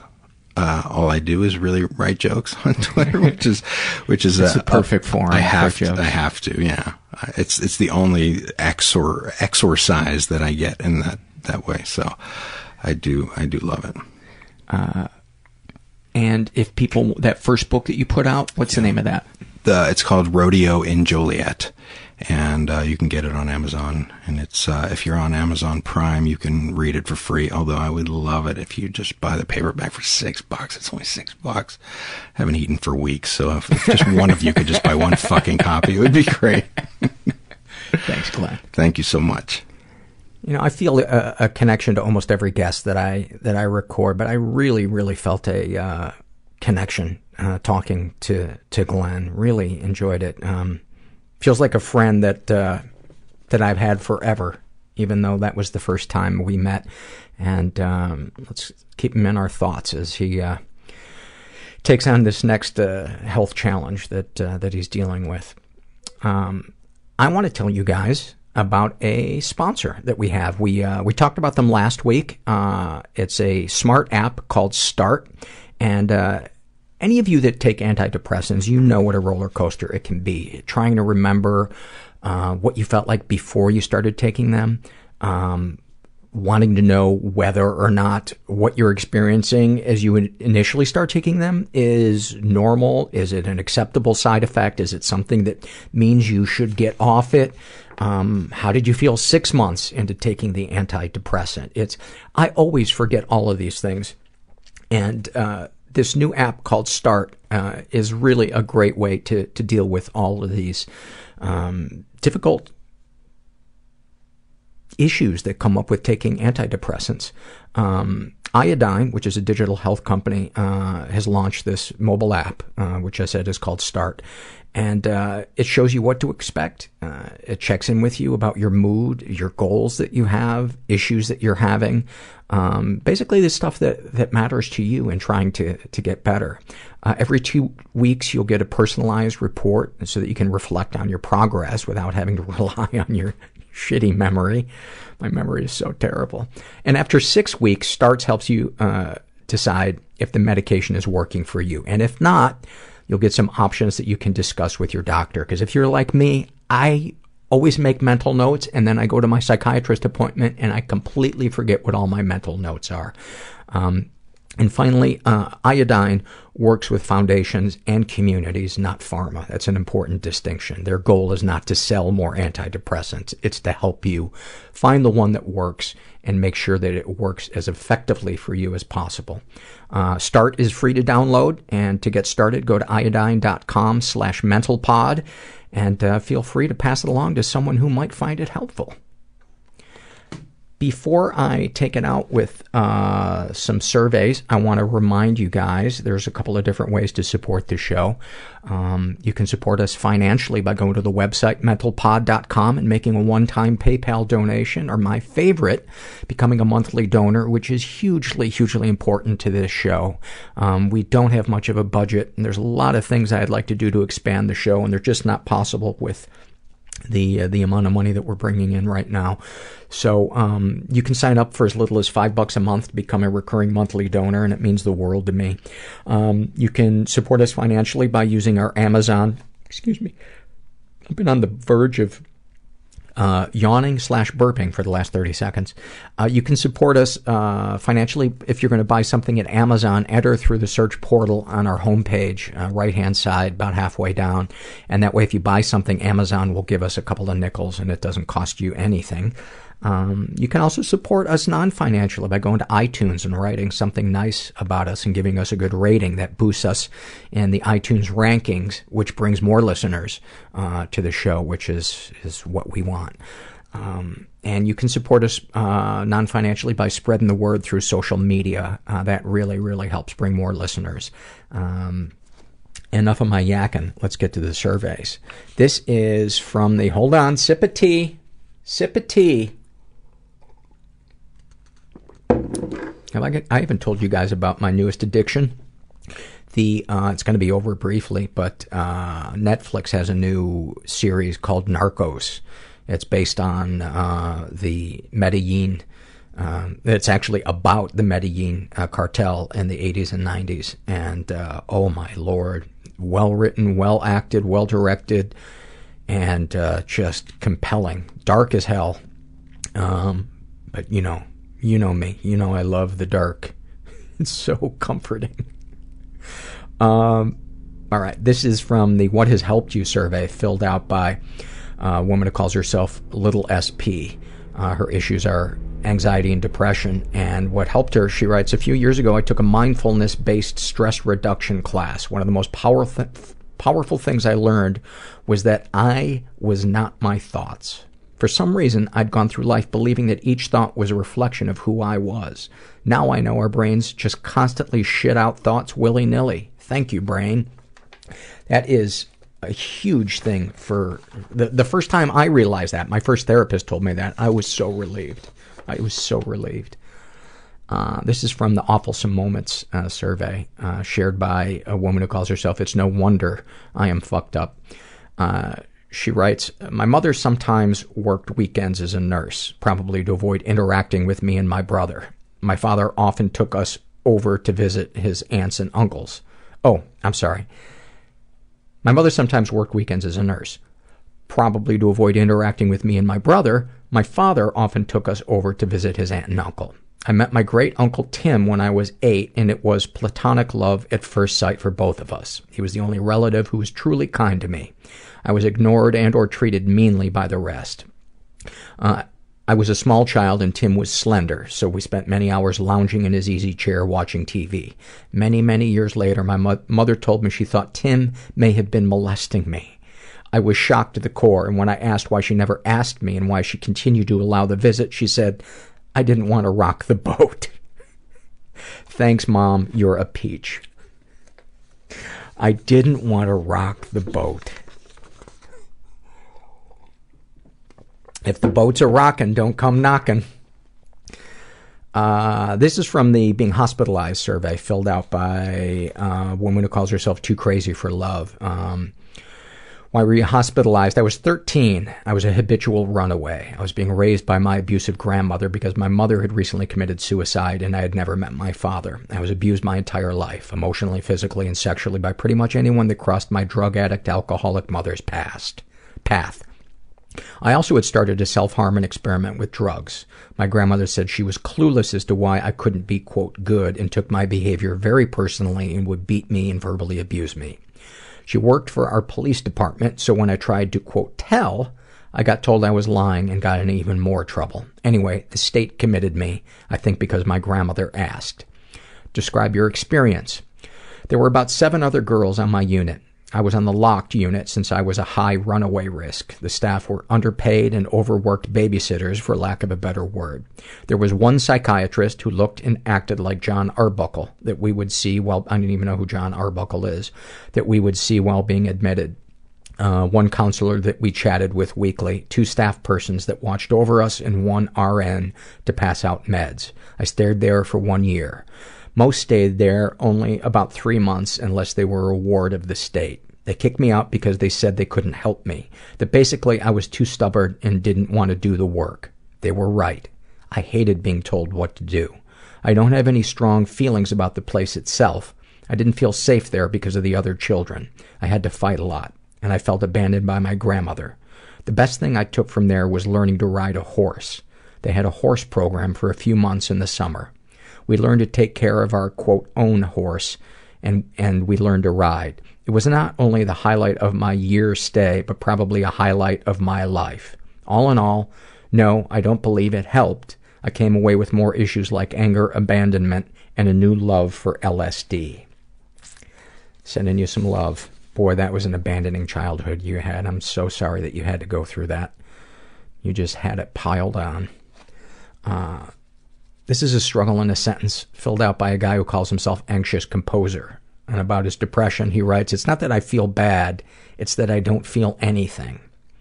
About his PTSD, I mention my parents and immediately look to the doors to see if they're coming in to scream at me. I'm 35 years old.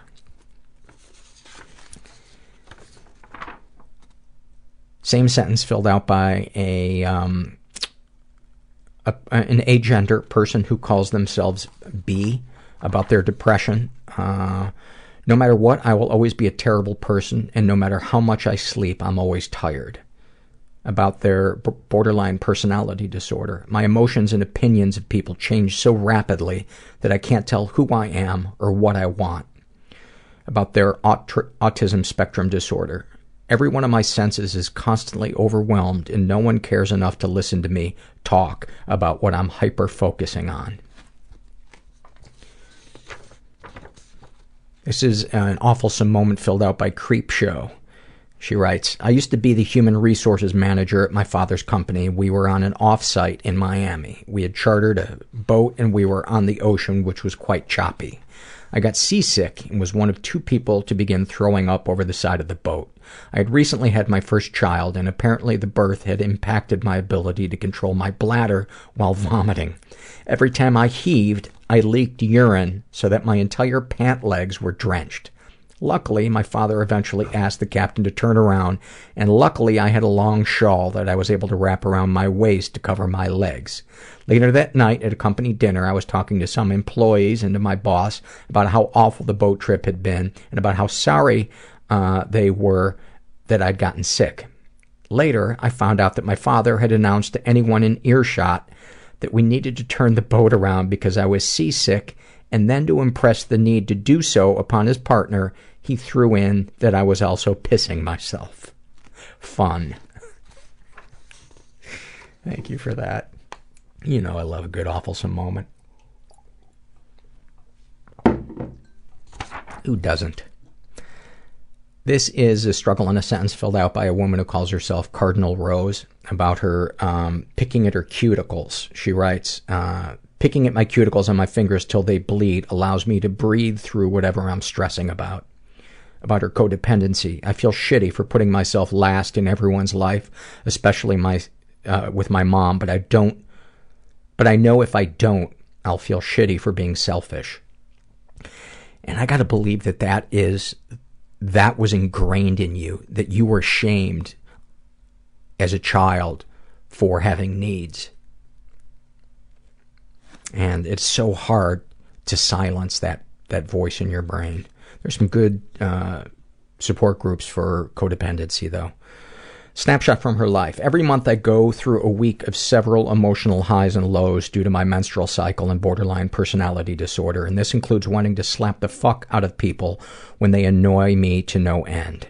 At night, when everyone has gone to bed, the emotional sadness of everything that is fucked up in my life begins to tighten over my entire body, causing streams of tears to flow from my face and my body to tighten up into the smallest form I can make, knowing I will never be successful. In my head, all the thoughts that I have processed with a clearer head than the current moment come rushing back like lightning strikes in a thunderstorm. Each attack stings as worse as the last one, and all I can do is ride out the storm in my mind, body, and soul until the skies clear up. My eyes are swollen from crying, and I'm left wondering how am I going to hide in the morning that I had the attack the night before because the one question I hate more than any other is, How are you? I know if I say not good, then I will have to explain why and feel like a burden after, or say that I'm fine, which would be a lie to myself and those that are trying to take care of me. Having borderline personality disorder means never meeting average standards of society and always feeling like you'll never find a balance. Thank you for sharing that.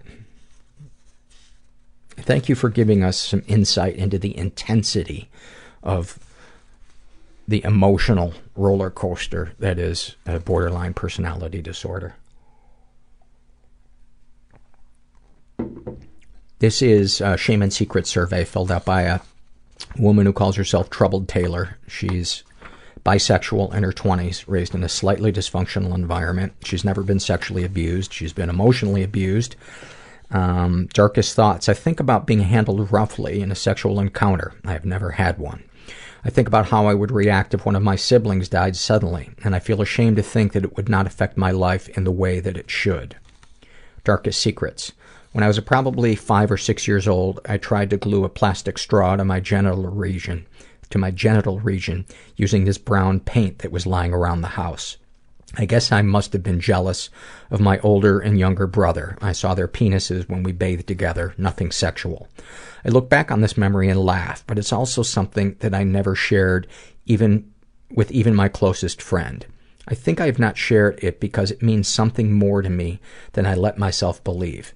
Around the same age, I remember being in our guest room at my childhood home. My younger brother and I were reading books to each other or playing around or something, and I remember asking him to put his hands around my throat and choke me while I laid on the bed. I have no idea why.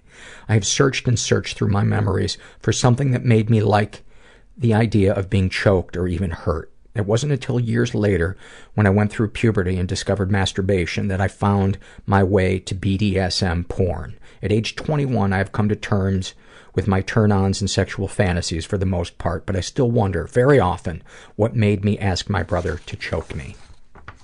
Um, there's, there's a listener I know who has shared with me that um, she, uh, one of her sexual turn-ons is being uh, roughed up or or degraded, and she remembers as like six years old wanting to be thrown down the stairs and getting like sexually aroused from it. And I don't remember if she even had a memory that she could uh, link it to. I don't know why I mentioned that, but I guess I always want people to feel, I want to remind them that they're not alone in whatever it is that they're, they're dealing with. Um, but it sounds like you're, you're, you're pretty okay. Um, sexual fantasies most powerful to you. As a teen, I would dress up uh, in what I thought were, quote, slutty, I reject the term now, clothes and masturbate in them. I even stole clothes and makeup from friends' houses for this purpose. Before I knew what rape really was, I once undressed in my bathroom, watching myself and silently acting out some rape scene in which I mouthed, please rape me, to an invisible person. I don't think I would ever share this with a friend or family member, or even a therapist, but it feels like less of a big deal to see it written down. What, if anything, would you like to say to someone you haven't been able to? I would like to tell my mother that I've been struggling for years, that I am depressed and anxious and sad all of the time, that I despise our family. I haven't said this to her because I don't want to hurt her. She grew up in an adopted, as an adopted child in a lower class working family. She has told me that all she wants from her four children is a sense of family. Well, you know, part of what families do is they discuss difficult issues and, and they have to be honest sometimes about things that the other person may not like hearing. That is a part that comes with being a part of a family. Um, the other part would be wanting to be a part of a photograph of a family. you know, that's not three dimensional, that is just, uh, you know, something you buy in a Hallmark card. Uh, what, if anything, do you wish for? I wish for the comfort of knowing what I want out of life. Well, you know, my, my hunch is that the more you speak up for yourself, the more in touch you'll get with your instincts, and your instincts will lead you to what you want out of life. But when we go through life walking on eggshells, trying to protect other people from having the feelings that we all feel in life, um, we get so out of touch with our instincts and our feelings. Um, so that's my that's my two cents. Uh, have you shared these things with others? No, I lay in bed at night with the lights on and whisper my thoughts the way people do when they write. I think about all the things I will say to my therapist or the confrontations with friends that I so need to have. But when it comes to speaking up, I can't find all the words. I was selectively mute as a child, and I suppose that is carried over into my adult life. I highly recommend a codependency support group. How do you feel after writing these things down? Like things are a little clearer and being honest with your therapist. Uh, anything you'd like to share with someone who shares your thoughts or experiences? Stop feeling guilty. Life, thoughts, and desires are all complicated. It helps to work them out, but it also helps to let them be if you need to. Thank you for that. Another sip of tea. I'm officially sweating. I haven't rubbed my nipples in a while doing the uh, podcast. There was this weird six month period where I don't know if I was getting nervous or uh, if I was on a new med or what, but I would find myself rubbing my nipples while I was recording the pod, not recording a guest, but doing these, the, the intros and outros to the, to the podcast, the surveys. Then all of a sudden it left. Uh, this is a happy moment filled out by uh, Cardinal Rose. I think we read one of her surveys earlier in the in the show. Uh, oh, I love this one. She writes, The alarm goes off in the morning and I spend a few minutes convincing myself I have to get up and get ready for the day. What helps with this is my 14 year old cat jumping on my bed and kneading my chest while purring and marking my finger with her wet nose. The wetness doesn't bother me, and her attention on, on the morning uh, reminds me of the bigger picture of why I have to get up, go to work, and deal with the bullshit every day because the money I make buys her food, and Cosequin, I guess that's a Cosequin, I guess maybe that, oh, it's a medication that helps her with her arthritis. She's reminding me that she not only belongs to me, but I belong to her and our souls will forever be connected. I don't think you can overstate the comfort of a, of a loving pet when you are struggling. Uh, one of the first things I do when I wake up in the morning is I roll off the side of the bed and I kiss Ivy's snout and I scratch her belly. And then I walk over to the other side of the bed where Herbert is ensconced in a king like pile of blankets and pillows. And uh, I kiss his face and I rub his belly and I talk to him. And it's just a it just helps me start my day. It, I don't know if it helps me get present, it help, helps to remind me that I have a purpose in life, that, that I can give and receive love, but it just really, really helps me. Uh, this is from the What Has Helped You survey, and this was filled out by a woman who calls herself Fuck Man, I Should Be Over This Shit. And uh, she writes, I'm 39, a nurse, and never thought I'd make it past 18. Um, what, if anything, uh, have, have people said or done for you that has helped you with your is- issues? And she writes, My 10th grade biology teacher came to the hospital where I was trying not to die from anorexia. He brought me my assignments and told me I was getting an A anyway. He cried, told me I must go on and become a doctor. He validated in one sentence what my entire family never could say. You are worth it. I just love it. I, I love a teacher that really cares, that just, you know their soul is into their job, or a nurse, or a doctor. It just, it, it just means the world to people. Um, same survey filled out by a woman who calls herself Rom. Her issues are alcohol abuse, low self-esteem, undiagnosed depression, survivor of sexual and verbal abuse, insomnia, and general feelings of in- inadequacy. And then she writes, all the greatest hits. I think so. Um, and then what help? What one of the things that she loves to do? She writes, as a child in a chaotic. Slow down, Paul.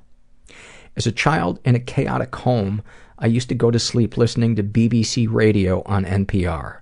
Listening to the news from so far away was a fantastic way to remove myself from the place I was. Plus, they had such great accents. That comforted me just reading that.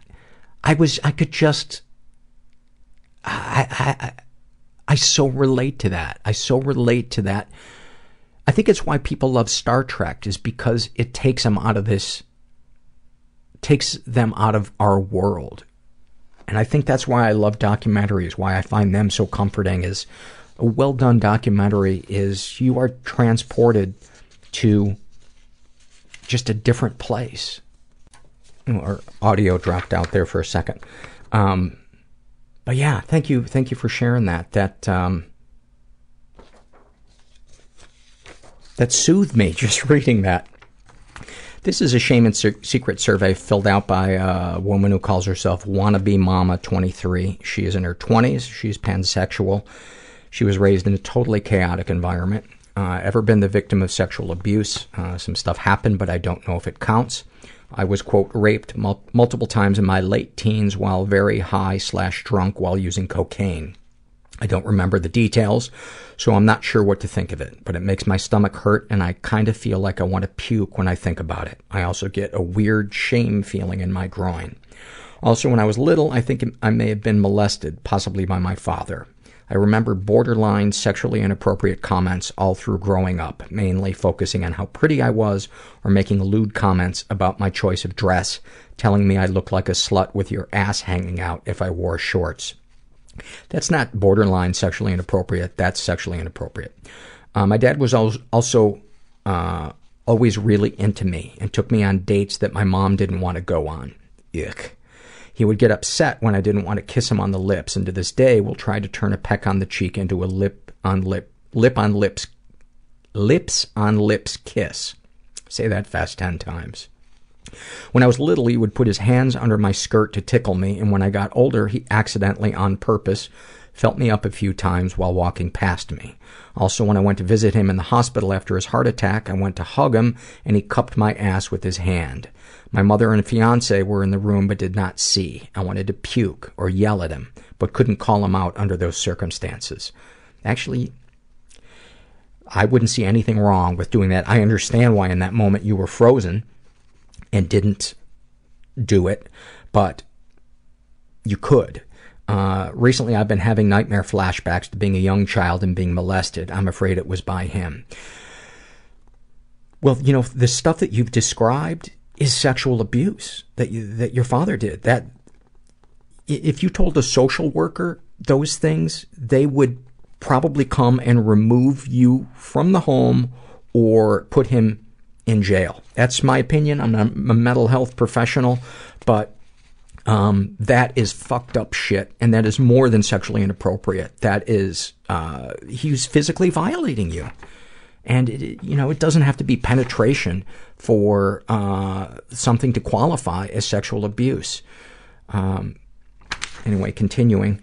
Uh, she was physically and emotionally abused. Um, basically, she was uh, picked on by her brother and then told that she was overreacting and not protected uh, by her parents. Uh, she was always made fun of for being too sensitive.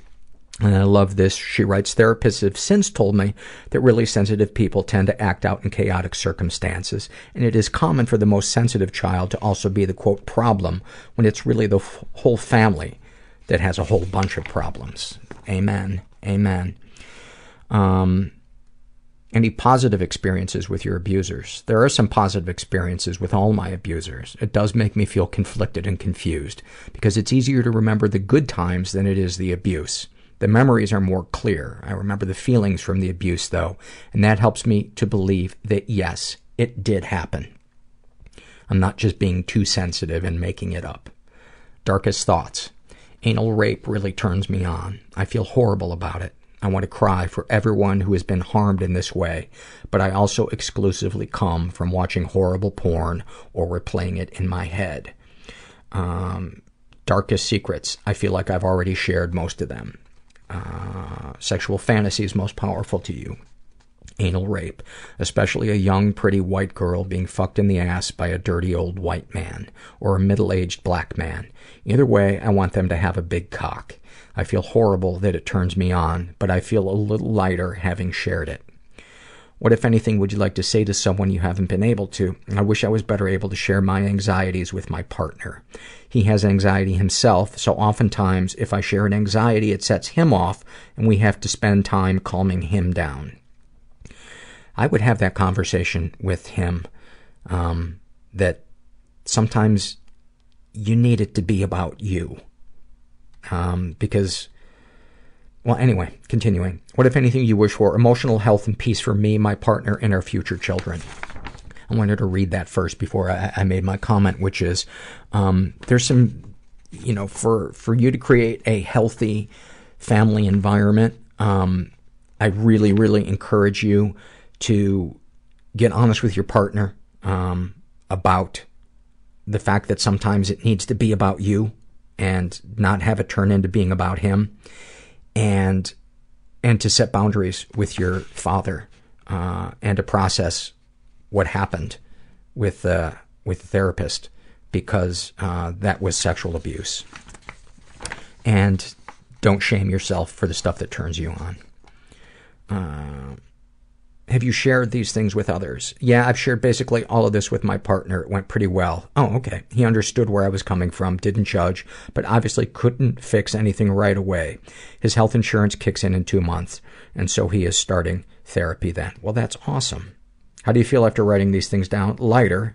And also that I need to pee. Is writing down emotions a known diuretic? Uh, anything you'd like to share with someone who shares your thoughts or experiences? Just keep on going. Be true to yourself and don't give a fuck what anyone else thinks. They don't know your story and are in no place to judge. Amen. Amen. This is a happy moment filled out by Steph G. Uh, she writes, I was sexually abused as a child and have been having a difficult time with healing. After what seems like a long time, I was finally able to have sex with my loving boyfriend without crying or having flashbacks. I did get upset for a minute, minute, but he talked me through it and I was okay. I didn't feel dirty or have negative thoughts during it. I actually enjoyed it. I know that there are going to be many more times that I cry during or after sex, but I'm so happy and relieved to know that healing is possible and I can actually enjoy sex. The support and love from my boyfriend is unlike anything I've experienced, and I'm so happy to have him by my side. Beautiful. Beautiful, beautiful. It's amazing the stuff that we can heal from. It is just amazing. But you know, when I think we're in that dark place, we want it all to happen immediately. And unfortunately, healing is a long process and um, a lot of two steps forward, one step back. But it sounds like you really understand that. This is from the What Has Helped You survey, filled out by a woman who calls herself Dolphin Deb, who processes negatives. Um, her issues are uh, struggling. Uh, my struggle is not having a filter to separate and protect myself from those people who use me or try to make me into them. Uh, and what helps her, she writes, creative, vi- vi- creative visualization. Say no. You don't need to take care of everyone. If you take care for yourself, you will find that people you care for are the people you want to care for because they will never impose upon your boundaries. I'm having trouble reading tonight. That is such good advice. That is such good advice. Yeah, if we don't stand up for ourselves, we're never able to weed out toxic people from our lives. And we wind up being mediocre friends with too many people.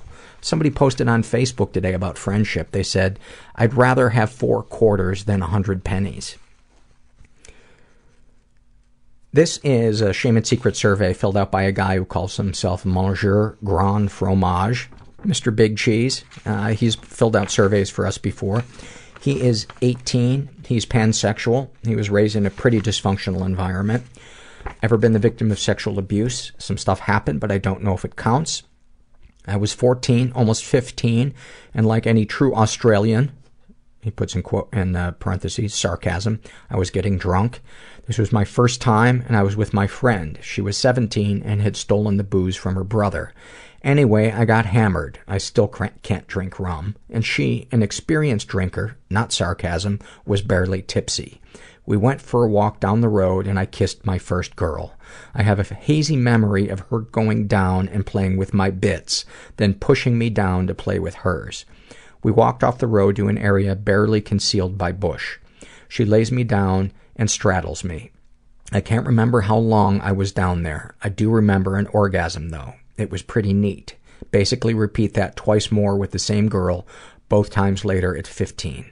Although the last time we made it back to the house and had sex indoors for a change. After each time I lied and said I couldn't remember the previous evening. I am by turns angry that my friend did that and didn't stop it or said that I allowed that to happen more than once. Most of the time, I am at peace with it. I know I can't change it and that my past shouldn't define me, but sometimes I hurt. P.S. The legal age of consent in New South Wales is 16. P.P.S. The legal drinking age is 18. P.P.P.S. I live in a rural area, so walking on the road wasn't an issue. You know, I think the important thing here is, and I say this all the time, is the feelings that you're left with and processing those instead of um, saying, does this fit into a, you know, neatly defined box of, you know, was this sexual abuse or, or wasn't this? Um, because there's a lot of gray area in, in things. And, uh, you know, I, I think you said that you're still uh, friends with her. Um, it might be good to have a conversation and say, you know, I'm still kind of feeling fucked up about this and I just need to talk about it. Um, anyway, uh, he's never been physically abused. He's not sure if he's been emotionally abused. He writes, I was never hit, besides the wooden spoon on the backside when I was being a shit. My mother worked hard, being a single mom with three kids, with me as the youngest. I guess that is why she has never really shown much interest in me unless I was in trouble. But my sisters have always told me uh, that she is actually quite proud of me. She just never seemed happy to have kids or me. I should call her sometime. Anyway, when I was 12, she sent me to live with my father, separating me from my sisters because I found her sex toys. But my father was and is an alcoholic, very distant and stoic. He has never said he was proud, even though the guys at the pub tell me he is when he isn't around. Um, I finished school fifth in my year in the top 10% of the state. I was accepted to university and have still never even had so much as a good job, as a quote, good job, um, meaning them complimenting him. I feel as though I shouldn't blame him. Uh, this is how he was raised. Any positive experiences with your abusers?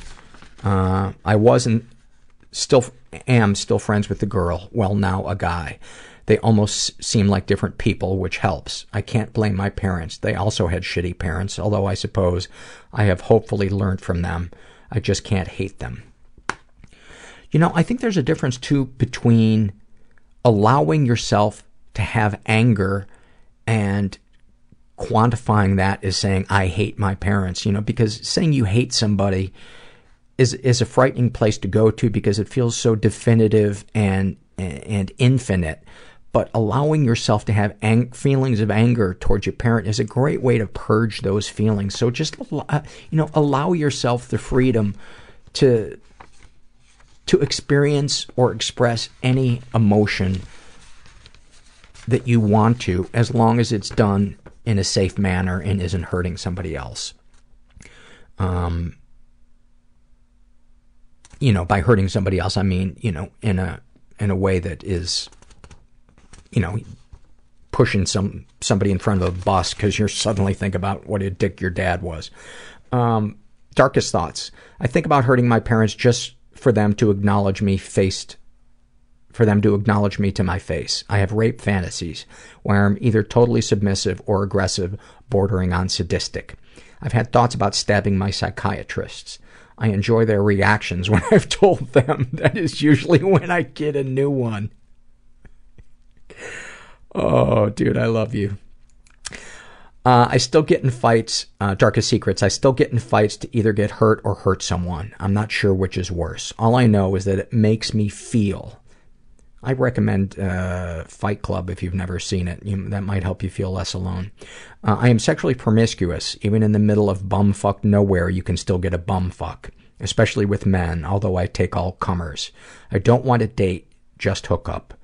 I don't think I want to or think I will ever get married. I still drink and I don't think I've ever said no to drugs. Acid's nice, but more of a sometimes thing, and weed or alcohol, I never mix them, I'm not an animal, uh, is more of an everyday thing. It is still fun. I know that will change and that I will regret it one day. Until then, I still haven't tried the big two, meth or heroin. I have conflicting ideals about who I want to be. On one hand, I'm quite masculine, a big muscled dude, and I'm happy with that, but there is a part of me that wants to be feminine and dainty. I envy my sisters at times, and have even stolen some of their clothes to wear. I barely sleep. It's been this way for years. I hide this from everyone, and I don't know why. Recreational drugs never work. I told a psychiatrist once, and nothing came of it. It's currently 3.46, and I tried for two hours to sleep. Sexual fantasy is most powerful to you. BDSM. I want to do it all. I already enjoy the bondage and the domination submission. I am exhilarated and exalted by it. What, if anything, would you like to say to someone you haven't been able to? Dear parents, please love me to my fucking face, not behind my back. Dear friend, I don't hate you, but I probably should have said this earlier because it might help. Fuck off. How do you, f- what, if anything, do you wish for? Peace and calm. Have you shared these things with others? Only mental health professionals and doctors. It would be hard to bring up in a conversation. The doctors and mental health professionals are all understanding, but I keep things from them. How do you feel after writing these things down? Weak, sad, vulnerable, pathetic, relieved, and calm. Isn't it amazing how many emotions we can feel at the same time? Is there anything you'd like to share with someone who shares your thoughts or experiences? Nope. I'm quite probably a bad influence, even if only for the fact that I seem to function. You're also 18, and um, I don't say that in a condescending way, but um, it it you've got a lot of life ahead of you, and the good news is is there's a lot of time to work on this stuff and to process it with people that are that can help you.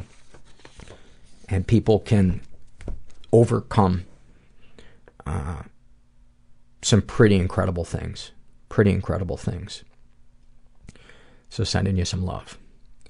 This is an awfulsome moment filled out by a woman who calls herself uh, Giraffe. And she writes, Me and my boyfriend had just started dating and having sex. One night we had anal sex and it was great. Afterwards, we were cuddling on the sofa and watching TV when I had this urgent need to go to the toilet. I jump up from the sofa, but don't make it.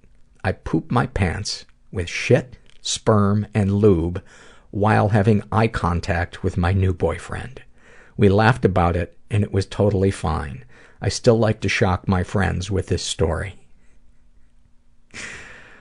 Oh my god, I'm sorry if that was too graphic for some of you guys, but it made me laugh and I had to read it. I'm not sure what you would call that when that happens, uh, but I'd like to suggest the name Butt Sundae. I just made a butt sundae. This is from the What Has Helped You survey.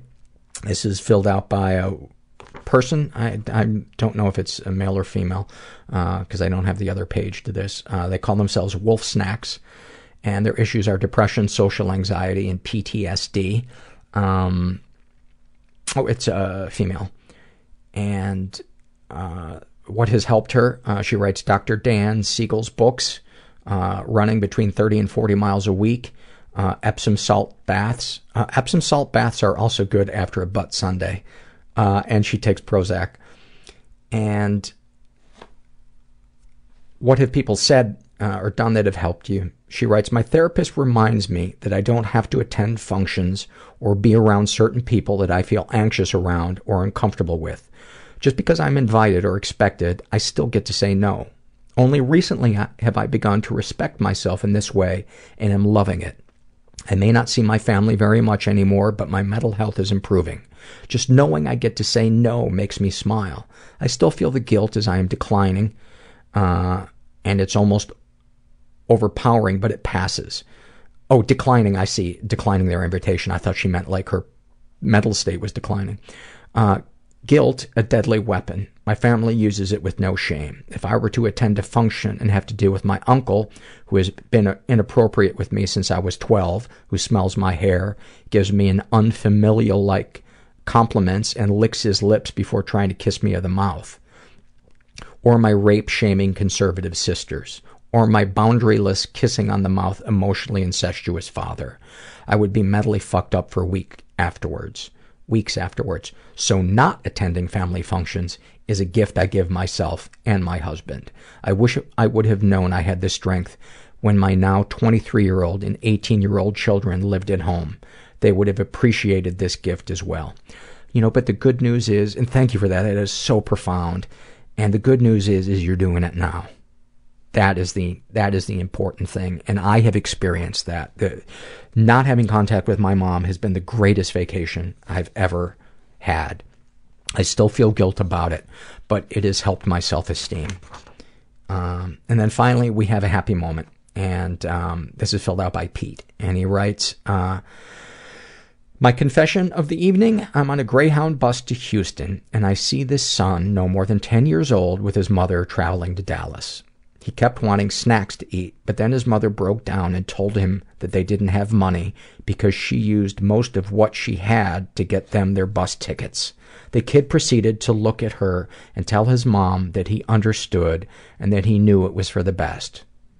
The, this poor sap, me, being the guy he is, got off on the next rest stop and bought sandwiches, snacks, pop, and water. I wrote a note that simply said, Sometimes there will be people who overhear some of your problems, and most of them won't do anything. All I ask of you is to be the best you can be for you and your child like you are now and live an amazing life. Signed, Anonymous. I've never heard or seen a mother cry so much into her child's shoulder. Wow.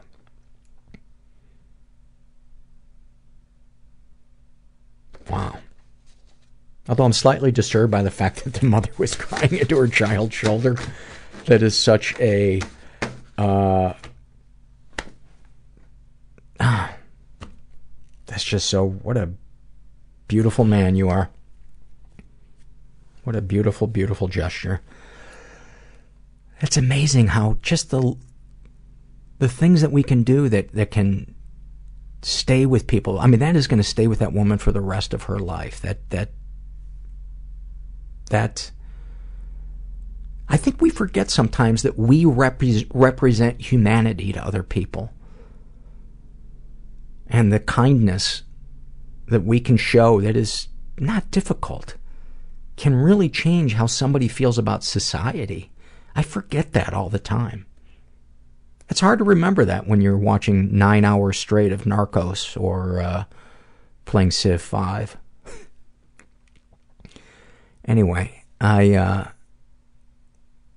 I hope you got something out of this episode, um, or the surveys.